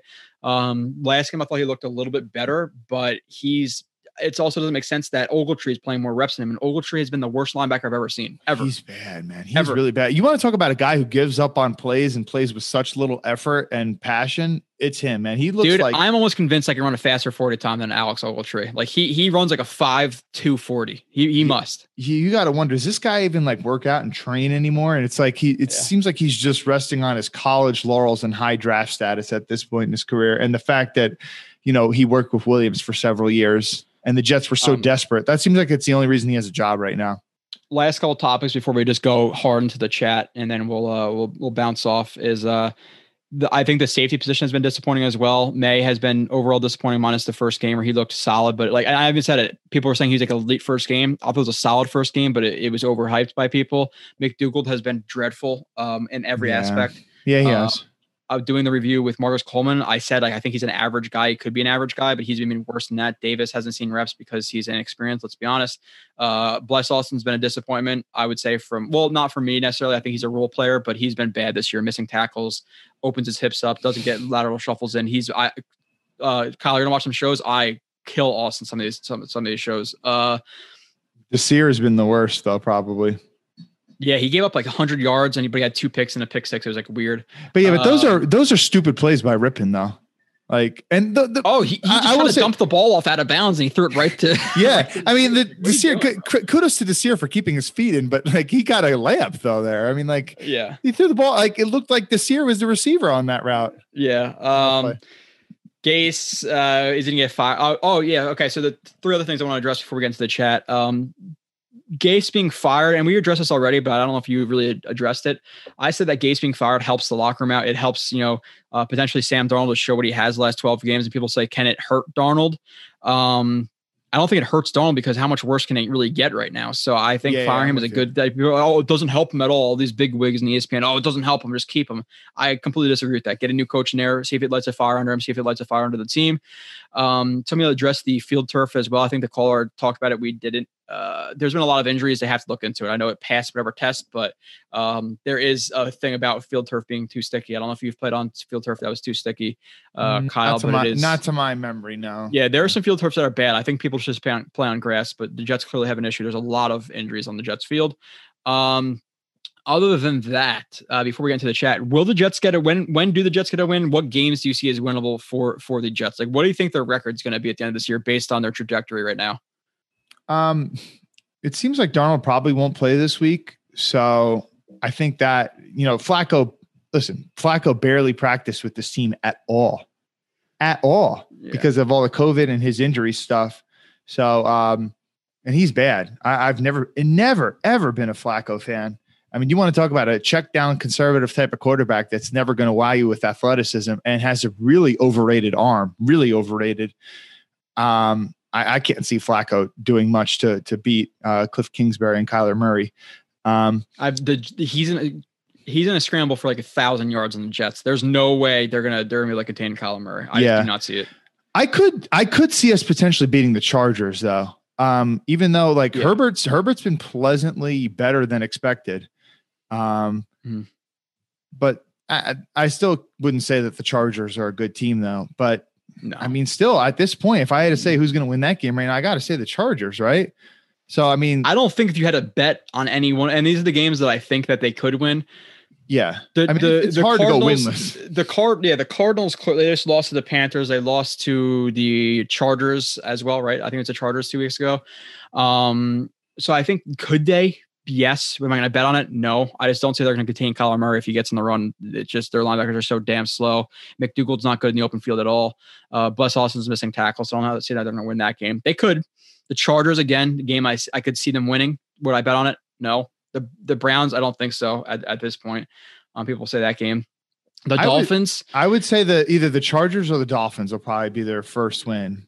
Yeah, and the Dolphins, like, listen, they've been losing some games, but I, Brian Flores is a good coach, and they've been in games. You know, they they've been in. They were in the Bills game. They were in the game uh, last week against the Seahawks. So, are they going to beat the Jets? Probably. The Raiders are always a team who I think disappoints versus the Jets. The Jets have had some solid success against the Raiders, minus that, including last uh, year. Marshawn Lynch game where he was dancing on the sideline where they got we got stomped out in Oakland. And the uh, Jets and the Jets are home again this year, and the Raiders seem to always struggle more when they come to. It seems like either team struggles wherever they go. Like if the Jets, except for 2009, where the Jets smoked the Raiders 38-0 in Oakland. Yeah. But other than that, every time these teams match up, it always seems like the home team wins. Yeah. Uh, other than that, there's really well again we'll get into the chat. So if but you want to start, if we had if we had to say right now, if we just pick based off what we know now and injury if you status, bet on one of those games, you're betting against the, the, Jets. Correct. Yeah. Exactly. So do they finish with two wins? Maybe two and fourteen. Is that good? They the hope the, the first pick? I hope so. Pro- I, I the problem is is strength of schedule right now. Jets aren't getting a tiebreaker with anyone in yeah, contention. No. And, and you know the team that scares me most is actually Jacksonville. And I I think Minshew is better than expected. They, they do have a crappy roster, and I don't know how much people are believing in Marrone. And they did lose three in a row. I know they beat the Colts week one, mm-hmm. but I don't know, man. Um, them Jacksonville, Giants, man. Like, listen, the them too, them too, but they're, but they're in the NFC on, East. Though they're in the NFC. Oh no, no, no. yeah. Whoever's not, getting one is taking Lawrence. I don't care who what your quarterback situation. The is. only question, the only team I think is questionable, who I do not think is going Houston? to finish with, not Houston, because they're going to get some wins. The Falcons. What do they do? Oh, they'll draft Lawrence and they'll sit him.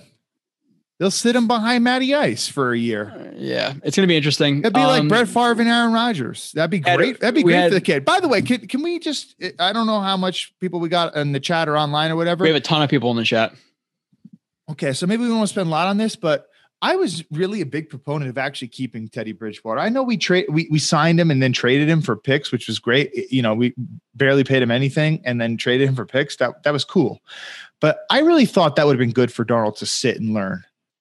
And I thought that yeah. Teddy was a good guy to do it. We knew our offensive line was bad. Teddy Teddy had played with bad offensive lines his whole career and was something he actually did pretty well.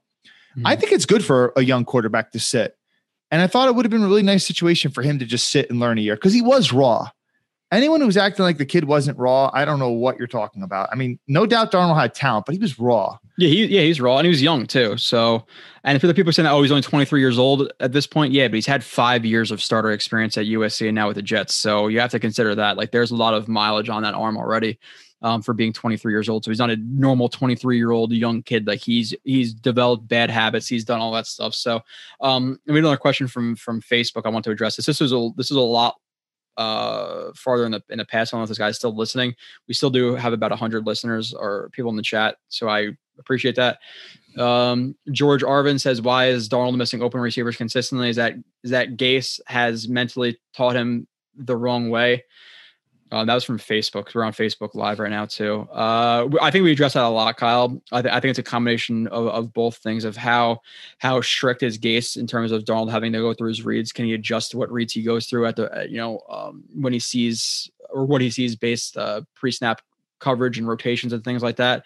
I'm not sure what Gase is allowing Darnold to do in terms of reading um, the defense, but I can tell you he's definitely locking on to number one receivers, uh, to or his number one read too long. I can tell you he's definitely jumping in the pocket. He's missing open guys even when he does see him. He's hesitant to, to get rid of the ball.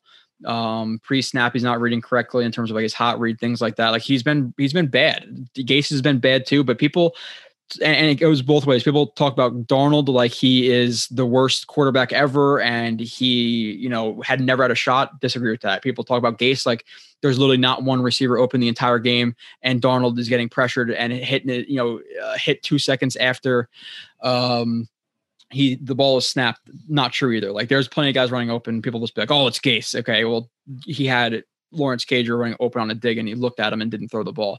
Another time where he threw a ball, I believe it was to Jeff's, it wasn't to Jeff Smith, it was Berrios or, or Hogan on the left side who ran like a, a, a hitch or a stop or whatever it was on the left side. Before he reads that, he sees Jeff Smith running uh, open on a on an over route in the middle doesn't throw the ball to Jeff Smith and forces it to, to Berrios or Hogan, and the ball is deflected. Where we where you have Jeff Smith wide open in the middle, but he doesn't throw the ball. So it's it's a lot of things right now. And the Jets they they ruined him to a certain extent because he did not look like this his rookie year. Like his rookie year, that that Texans game, that that Packers game, if he's scrambling out to the right sideline and like in the Colts game, and he sees Herndon with a wide open field in front of him, and and and Herndon is, is, you know adjusts his route to Darnold because he's scrambling. He throws that ball ten out of ten times, and he gets there nine out of ten times. This game he didn't throw it. You know the Crowder yeah. ball, the Bills game, he didn't throw it. Like he has regressed. It's it, there's no question about it. Yeah, he has. Um, I I texted Travis Wingfield and I asked him um, about if Tannehill actually had autonomy with audibling out of Gase's play calls, and he said that he he did have that ability. Gase gave him that auto- autonomy to audible out. So, yeah, you know, take that for what it's worth. All right. So moving on to, I don't think we have a caller. No, we do not. So moving on to the chat. Let me look through this again. We it doesn't go back that far because we had over like 100 plus people in here all the whole time. So it's only going back to 747. Um, let's see if there's anything in here that's worth addressing. A lot of people talked with each other, but I don't know if they're actually asking questions. So if you want to drop some questions into the bottom, we could do that. Our cornerbacks are horrible. Uh, yes. Maybe the, the, worst problem. in the league. This is the problem with the whole hype of of the Bless Austin thing because he he's playing bad bad quarterbacks, uh, bad teams, and he looked okay, and then he got benched. Hey, he had a seven. Game. He had a seventy nine PFF grade against the Raiders, man, last year. Come on. No, he he was he was bad. He's been really bad this year. Do I think he can be a depth piece? Am I still impressed for what he was drafted to be as a sixth round pick? Yes. If he if he's on the team as a sixth round pick, I'm impressed. Do I think he could be a fourth or fifth string corner? Yes. Well, no, I think was he a seventh rounder? I think he was. Uh, maybe maybe he was sixth or seventh round, whatever whatever Regardless, it was. Pretty much the same thing. Um, any good defensive coordinators we could sign replace Gregg Williams, or is the new head coach going to pick the defensive coordinator? Listen, of course, if the, new head coach, well, I don't know the Jets. If the new ho- coach comes in and has to, and he's forced a defensive coordinator, that's exactly why we have Gase and and not Matt Rhule. So that would be a massive problem. And the the Johnsons have to just we we trust the GM that we hired. We paid him a shit ton of money and gave him a big a big contract uh, over many years. We Six have to trust years. him. We have to trust him. We cannot we cannot force his hand on money spending, on coaches, on anything. Like just let Joe Douglas take over the. Like right now, I always think about it.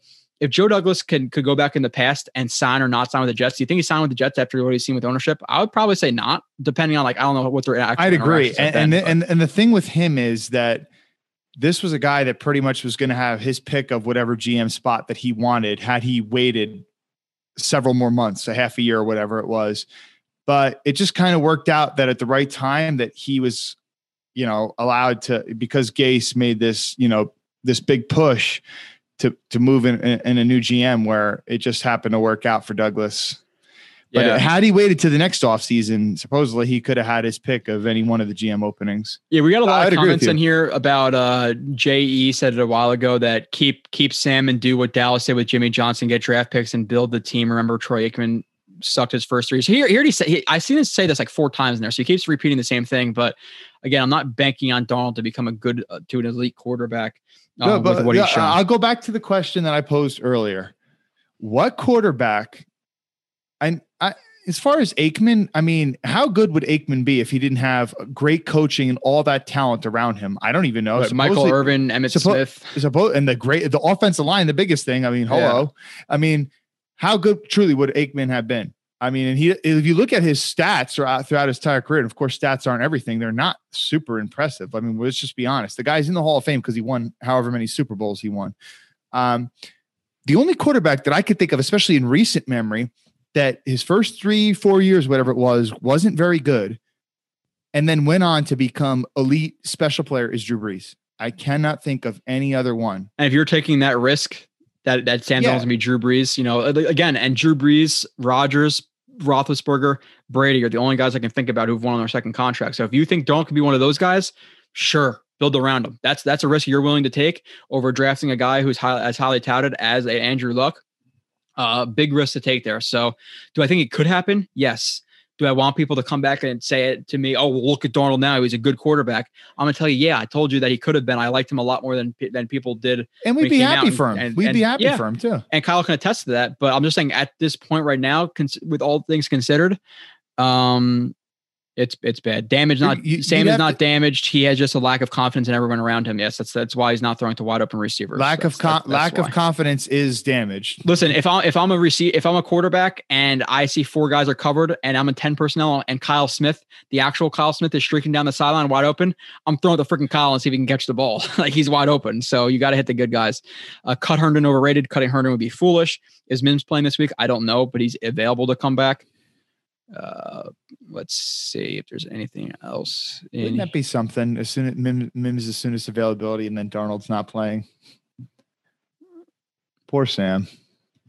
I think we should boycott watching the games until Gase is gone. I will wait for Blewett's film to see how bad we are. Hey, I'm hey, fine with that. hey guys, I'm I'm truly I'm happy that they're keeping Gase. Supposedly rumor rumor that they're keeping Gase till the end of the season because I I want as much losses as possible and I do think that Gase will help them to that end. That's so. your head, not your heart. Which is which is, and people will criticize fans for thinking that way. Oh, you're on the tank train. You're not a real fan. I think for the long BS. term, if everybody can pick right now, number one pick, and the Jets finishing one and fifteen, or four and twelve, and the Jets finishing with the seventh pick, I think you'd be foolish to want to finish four and twelve and get a meaningless wins against the Dolphins and the Chargers. Yeah, yeah. Imagine, imagine the Jets. It's Week 17. They're going against the Patriots, and regardless whether the Patriots are playing their starters or not. And the Jets are the Jets have one less win than the Jaguars, let's say. And let's say if the Jets win this game, they go from one wins to having two, and the Jaguars have the tiebreaker with strength of schedule, and now the Jags get the first pick. Was that win against the Patriots week 17 really worth it? I mean, come on. Only if it's the Seahawks. That's when it might only be worth it. So somebody said in here, uh, Sir, Sir, no, man, sir, it wouldn't be. Come on, I, I'm, I know, but I want to see Jamal Adams cry. Uh, Jam- Ja'Marr Chase and Mims with Crowder and Juju, we'll have a great offense if they put the right play caller in. I don't think they're going to get Juju and Ja'Marr Chase. I think there's going to be one big asset, whether it be a draft pick, second round pick, end of the first round, or free agent signing towards the receiver position. And listen, let's say again, I don't want to go too much in this because it's a lot of what ifs, but next year you address one of the offensive line positions. You replace Van Roten, then you have Fant, Van Roten, Connor McGovern, and let's say it's hopefully Cam Clark and then Becton. You have a decent offensive line. If you have Crowder, let's say it is it is Crowder, Mims, Juju, and a third round receiver. That's a, you could win with that team. You know, so I think yeah. that they're surrounding a rookie quarterback better than they did with Darnold, especially considering the the draft room they have. I mean, the, the uh, cap room they have, the draft, et cetera. So. I tell you what, though, like whether it's Darnold next year, which I ever, I, I just the way that the season is going, it's hard to see and the Jets get much better. It looks like they're going to be picking super high. Joe Douglas, I know Joe Douglas kind of likes Sam Darnold. And that was an attractive piece that led him here. Mm-hmm. But I have to believe that after two years of Douglas watching Darnold closely and seeing this regression, yeah. he's going to want to pick his guy with that pick. So I have to believe it's going to be somebody else. And Joe Douglas's mindset should completely be I don't care how bad the defense is. I don't care if you don't spend a dime in free agency on the defense. Spend so much money on offense and free agency. Yeah, because yeah, you exactly. gotta whoever that young quarterback is, they you build the defense help. later. Yeah, it's all about helping the young guy while they're young. You don't want to damage them early. I would take Joe Blewett as the head coach of the Fire Gase, give Blewett the team for one game uh, the world will see how stupid the John. No, I'm no. That's you'd that's probably be a much better GM than a coach. Hey, I'd appreciate. Hey, I'll, I'll take. No, that. don't don't you agree with that though? That you'd be yeah, a better GM than a coach? Uh, yeah, a lot of people, and and it's funny too. Like a lot of people have asked me about coaching, and I, and I will eventually get into coaching. I'm not saying I'm going to get into any high rank thing. Maybe maybe high school. Maybe you know I've talked to some guys at Rutgers and things like that, but um, coaching is different than evaluating. Like I know what a guy's supposed to do on certain plays. How do you coach that to them? What drills do you do? It's a completely different story. So eh, that's a that's a thing. It's whatever. Uh, Quinn Williams has good side to side run stopping skills. His upfield athleticism is lacking big time. I actually disagree with that. I think his lateral athleticism is not the best, but his penetration skills are good. Uh, straight line, he's good. Um, somebody comments. Somebody made their name Adam Gase and said, "Hey guys, how am I doing?" uh, let's see. I'm at 820 here, so he would never ask that. No, he doesn't. He's doing the best job, dude. And that's the biggest thing with him. Like some of his also offensive schemes, like yeah, it's getting guys open, but how much of an asshole he is in the locker room and to the media is a joke. Like the Bills game saying he doesn't regret one call is an absolute joke. And again, even if you did call a perfect game, you have to say because you're the leader of the team, yeah, it's my fault, you know, and take it on the chin. But he is such a freaking pansy ass, like narcissistic piece of shit. I hate Gase. I hate him. Yeah. Hey, we didn't really talk about Wesco, but I I oh, I, yeah. I like when they put him at fullback, man. He he's he's, he's a good a blocker. he's a good blocker at fullback. I, I I commented on that a lot the last couple shows. So I Connor McDermott, uh, let's just as most backup tackles are, he's awful. Let's just Fins say that. fans just feel on my eight twenty four in the chat. Just feel just here to feel good about my team as a Fins fan. Okay, great. That's what did he say? Fun. I didn't I didn't hear what he, said. he said. said. Fins fan, just feel just here to feel good about my team. um. Well, I don't know how good you should feel. Um. But somebody said I'd rather have three first, a second, and a third for that Trevor pick. Fine. If if you think that a couple of receivers, a couple of offensive linemen, and that's is is the price of a of a hopefully what you think Trevor Lawrence would be, which was a top 10 quarterback, then that's on you. Yeah, but but when's the one way to ensure, you know, playoff potential potentiality every single year is having a special quarterback. Like the thing you look at NFL rosters, look at how much they change within a span of two, three years or whatever like I don't know what percentage is, but it's such a high percentage of, of guys that change all the time. Like you could have a really good defense one year, and then the next year your defense is crap. Happens all the time in the league.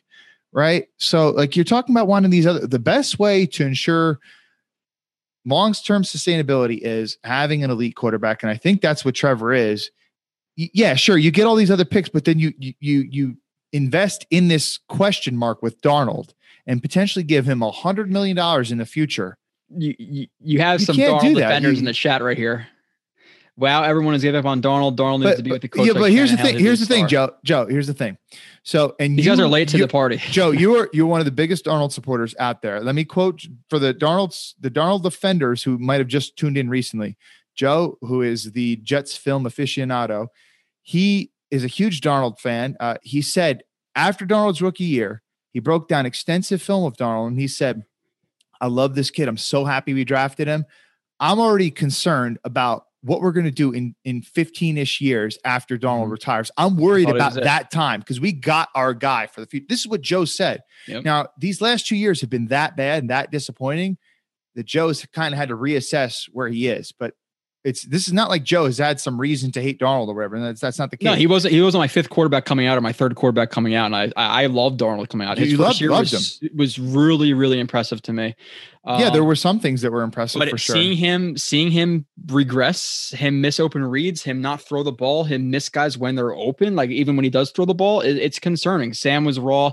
That's why Redskins players were saying dual practice how mature he was already. Listen, but if you want to take your stuff from a dual practice with the Redskins a couple of years ago and not the film that he's put on, you know, that he's put out there, then that's on you, yeah, that's, that's Momo, stupid. my pup. That's okay. That that's he's hanging his hat on. He doesn't care about interceptions. He cares what the Redskins player said how mature he was already. But that's what, that's what I want to say though. So you pretty much the only play. I mean, we haven't pulled up too much film in this show, but we've showed a litany of examples yeah. so far of Sam Dar- uh, plays that are forget Adam Gase. We know Adam Gase is the problem, but there are some times where Gase did call a play that schemes some players open, and it's 100% on Darnold. Clean pocket, missing high, clean pocket, missing a read, not cycling through the read, making a dumb decision, you know, not identifying things pre-snap. I mean, where's the blame for Darnold? And so the the the challenge, so to speak, to the Darnold defenders is You proved to for me the Darnold defenders. Why does he not throw this me, ball to Herndon? Tell me. you tell me why. I, I got to hold on. I got to pull it up. Um, I'm not looking at you right now.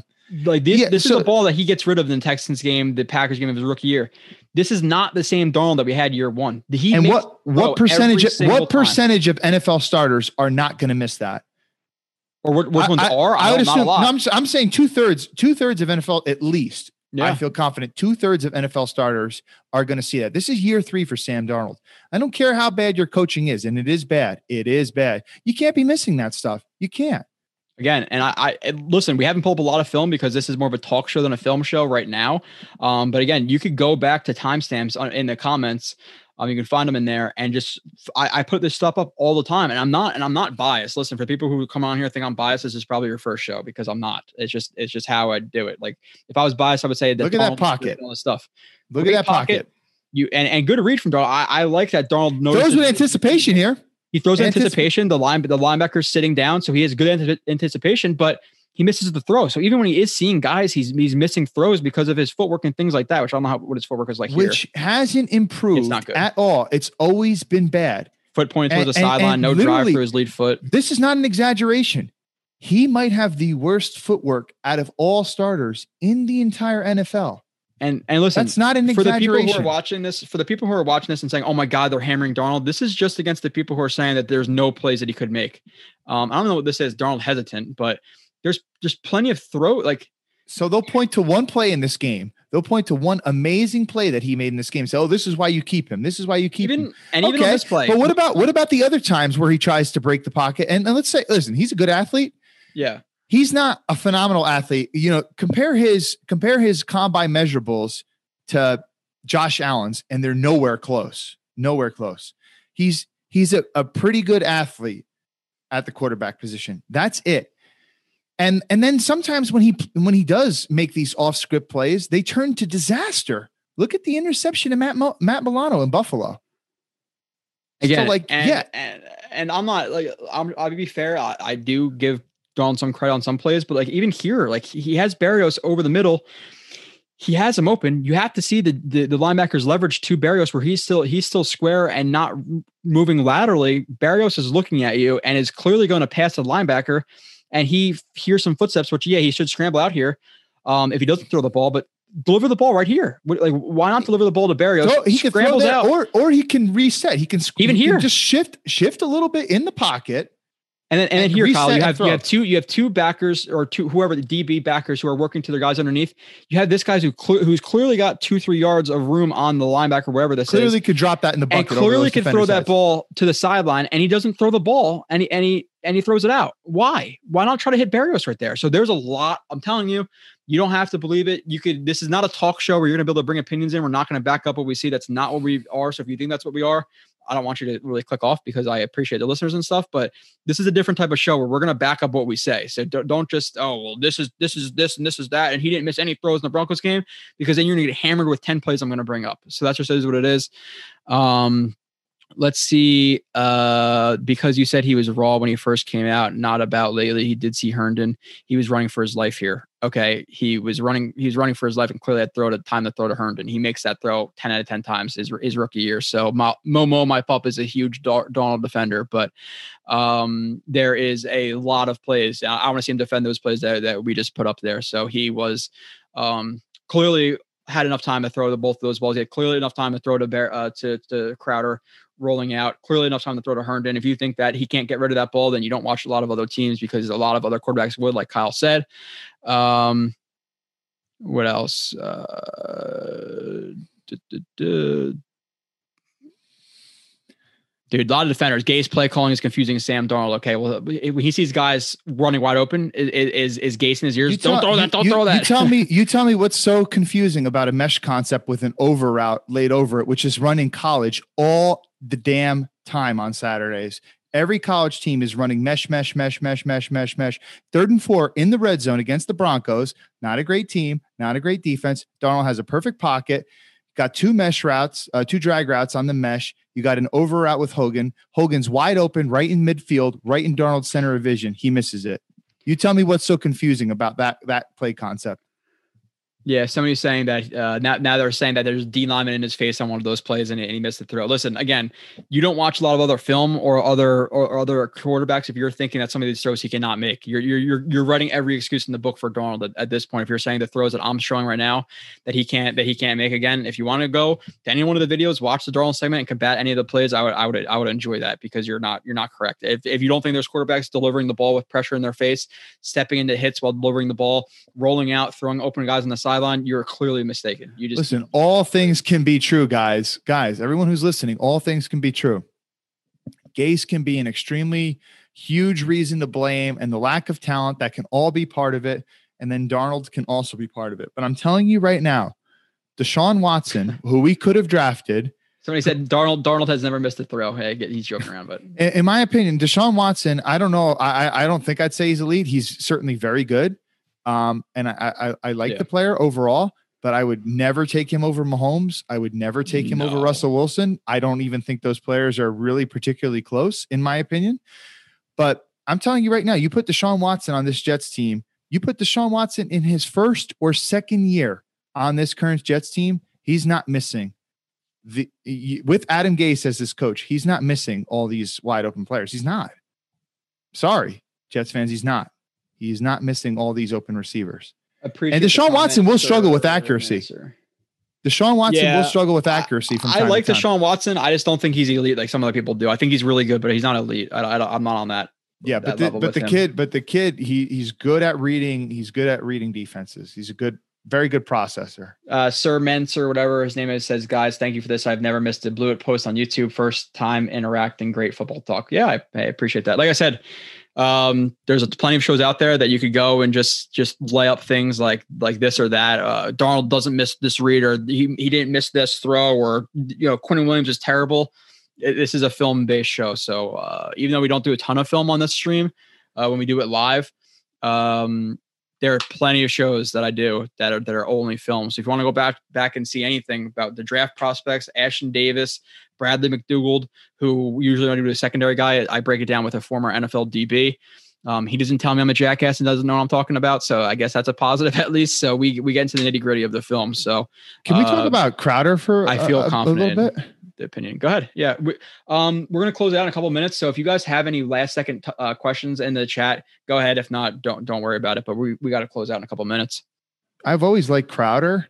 Um, and he's certainly really reliable and stuff. But one thing that he's kind of impressing me more with this year, I know he hasn't played a lot, but man, he looks so good after the catch. Yeah. Like his, his transition from catch to run is really good. Yeah, no, and I'm going to bring up a lot this this game uh, about Crowder and how how well he's been doing. He's a really good slot receiver, like he he is. Uh, again, did the film on him coming from the Redskins, and I thought he was a really good receiver. And I broke down some of the the route breaks he did and how good his footwork was, and bam steps and sack bam steps and peak techniques, like all the things that he uses. So that was a positive uh, and he's been really, really impressive. And it's going to be interesting to see if the Jets want to continue his contract. I think it's like 10, 11 million dollars next year. Um, I, I, I cannot see why you would get rid of him. You're gonna. He should. There should be no reason. Dude, unless he gets injured or something like that. The this the, the JE guy throwing to who? Berrios and company. Again some of those guys are not separating, but there's plenty of plays we put up there. And, and if you haven't been watching this entire show, then that's that's on you. If you haven't watched the shows before this, where I break down the film, that's on you.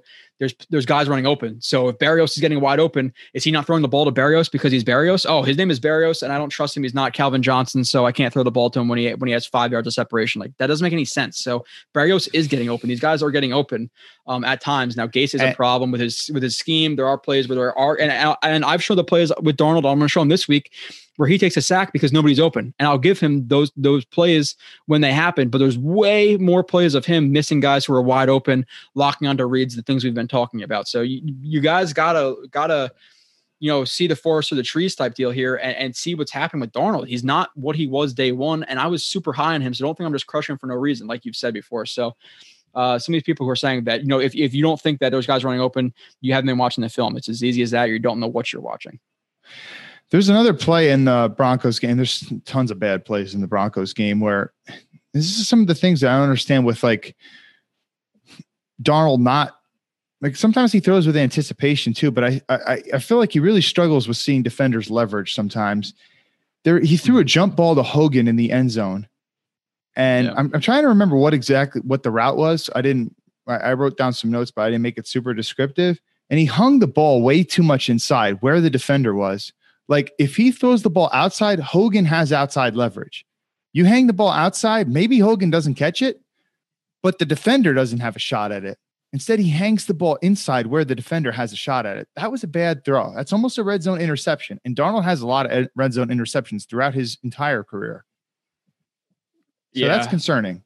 Yeah, no, for sure. Um, yeah, there's just like a like a like a lot of things. And again, I'm gonna take like two more questions, but like even like the, and I haven't done the Broncos film yet, but there's just a lot of things that he's just not seeing. Like even on this play where he's reading where he's reading the right side, it's simple things like like seeing you have zone match principles. This guy carrying, you have the linebacker carrying the the the uh the wide receiver inside at at this point. He should anticipate this guy being open uh on the on the on the the stop route, yeah. and he delivers the ball into the flat for for for for two yards, what, maybe what's, three yards. What's the down and distance here? It's uh it's first and ten. First and ten. But yeah, and this is and this deliver the, the ball right here to the first down. Like, and, it, and it's not these are not things I'm like I'm like it's not like oh my god, well yeah he was open after he threw the ball, but based on him matching him, this guy's the, the linebacker safety's hips open to the to the slot and matching the which is going to be the three threat. The, the three becomes a two and the two and the two becomes a three. So he's matching the three. He matches the flat. He's going to be open but he he's not he's not processing these things and he's just trying to get rid of the ball. Like there's a lot of things, and that, that was a clean pocket by the way too. But but uh, and this is the difference. This is the difference between like you know good quarterbacks and great quarterbacks. Even though it's not a complex read or anything like that, but the good quarterbacks, when you give them bigger yards, they take their shots down the field. And Darnold does take shots or whatever, but right mm-hmm. now mm-hmm. he's not. And yes, uh, to a certain extent, blame it on coaching, blame it on talent around him. Yes, that's all to blame, but he is also to blame right there, that's a play where if Darnold's truly special, like some of you guys are claiming him to be, he's going to be he's going to be making those plays. Mm-hmm. Yeah, you oh. have to you have to read pre snap, post snap. Is it is it match? Is it cover one? Is there a lurker? Is it palms? Is it cone? Is it a bracket? Is it you know what is the defense? And based on that defense and seeing what guys were matching who, he should have anticipated the the DB with outside leverage, um, um, not having position on that on that throw. I have. By the way, I'm curious how PFF grades a play like that. I, I have no answer to that question, but I'm curious though because like mm-hmm. on the one hand, he gains positive. It's a completion. It goes for positive yards, but he's passing up on a potentially a, you know, a lot more yards. So do they grade it negatively? Who the hell knows? I don't know. Um, okay, Kyle, do you have anything else to to add? Uh, I'll give people in the chat like like a minute because we've been doing this for three hours. And again, uh, for the people who are joining in, I, I appreciate the support of, of over hundred people in here for most of the show. Like like five, six, seven callers when the Jets are zero oh and four and probably going to be two and fourteen. So I appreciate that. What, what what this show is for is for the film. Again, this is more to get interactions with you guys, but it is based all on film. Kyle watched the film. I I watched the film. We break it down. I break it down extensively every single week.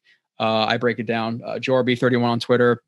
Again on here, same same uh, YouTube channel, but four and a half hours on the Colts game, dissecting a lot of Darnold. So if you don't believe the stuff I'm saying and you think I'm just talking about my, out of my ass, there's plenty of film to back it up. Um, as the guys in here know, the the TJ Deckers, the the the dark demonic in here who are always watching this show. So, um, but Joe, why don't you direct? Why don't you direct them? Somebody, oh, Jay just said I I guess we draft Lawrence, sorry, Sam Darnold, I cannot defend you. Like, but I, or sorry, Sam Darnold, I defend you, but I can't know more. I don't know if he's seen the light or not. But, but what, what were you saying? I was just saying, direct them to where they can get all your stuff in detail. No, Joe, Joe RB thirty one, and on the same stream on under under or under the same channel, Blewett Splits recaps of, of every single draft pick is on there from from Ashtyn Davis to to Bryce Hall again, who I did with an 11 year NFL veteran, looking at his film with me, breaking it down. Uh, Desir, Connor McGovern, Becton, draft prospects for the draft time. I did, you know, uh, I did a bunch of guys. I did Andrew Thomas, I did Becton, I did Tristan Wirfs, I did all these guys. So it's all based on film again. And if you think I'm bullshitting with my opinions, then that is what it is. If you don't trust me, that's fine. If you know more than me that, about film, then combat me or don't watch it. But uh, you know, I've tried. I think I've learned a lot and put out some good information. So follow that. As far there. as I'm concerned, from a film aspect, nobody in Jetsland is doing it better than you. Um, and I, what I was just saying was, uh, you know, directing them to the website, jetsxfactor.com, because oh. while a lot of your breakdowns are on here, most of them are only partial. If you want the full breakdowns, you got to go to the website. Yes, good, good promotion again. Every first Monday of every month, so we, we have Kyle locked on for uh, for twelve shows a, a year. Um, if not, we're no longer friends because then he betrays my trust with that, and then he also doesn't watch my shows anymore. So um, that's two strikes against against Kyle, and I'm a two strike guy, not a three strike guy. So we'll be done. But I, I want I wonder over the years since you've been breaking down film, if there's anybody out there that has watched more hours worth of your shows than me. I would I would venture to guess that there isn't anyone. Maybe there is. Bryce Huff, you still owe me one. Okay, well, hey, listen, the kid's playing now, so now I have actually reason to. Yeah. Um, so again, we appreciate the support. Uh, we have uh, people talk about the Yankees and stuff. Uh, TJ Decker, Joe has Becton surprised you. Uh, yes, he's been very, very pleasantly. We addressed, pleasantly. Yeah, we we addressed that in the past, but we appreciate everybody for listening. I'm gonna try to end this live stream as smoothly as I possibly can. I'm not sure how it works, like the 20 second delay and stuff, but we will be back I'll be well, I'll be back. Today is Monday. Uh, I'll be back on Wednesday. The shows of again every single week I break down 50 to 80 plays of the game, talk about it in detail, two to three minutes on every single play. I've had shows that are two hours on these plays, are on on these games. I've had shows like the Colts game, um, where it's literally four and a half hours, which is a very long time. So uh, catch them there. And then in the offseason, we'll break down free agents. We'll break down everything. Kyle will be here doing a one month recap pretty much with me in live stream. So you guys can call and I can talk to you guys because I do enjoy talking to you guys because in other situations I cannot. So we appreciate everybody for listening. And uh, I'll catch you in a couple days of my show and the live stream in a month. Kyle, any last words? No, um, you can close it out. Thank you so much for having me and everyone who uh, listened.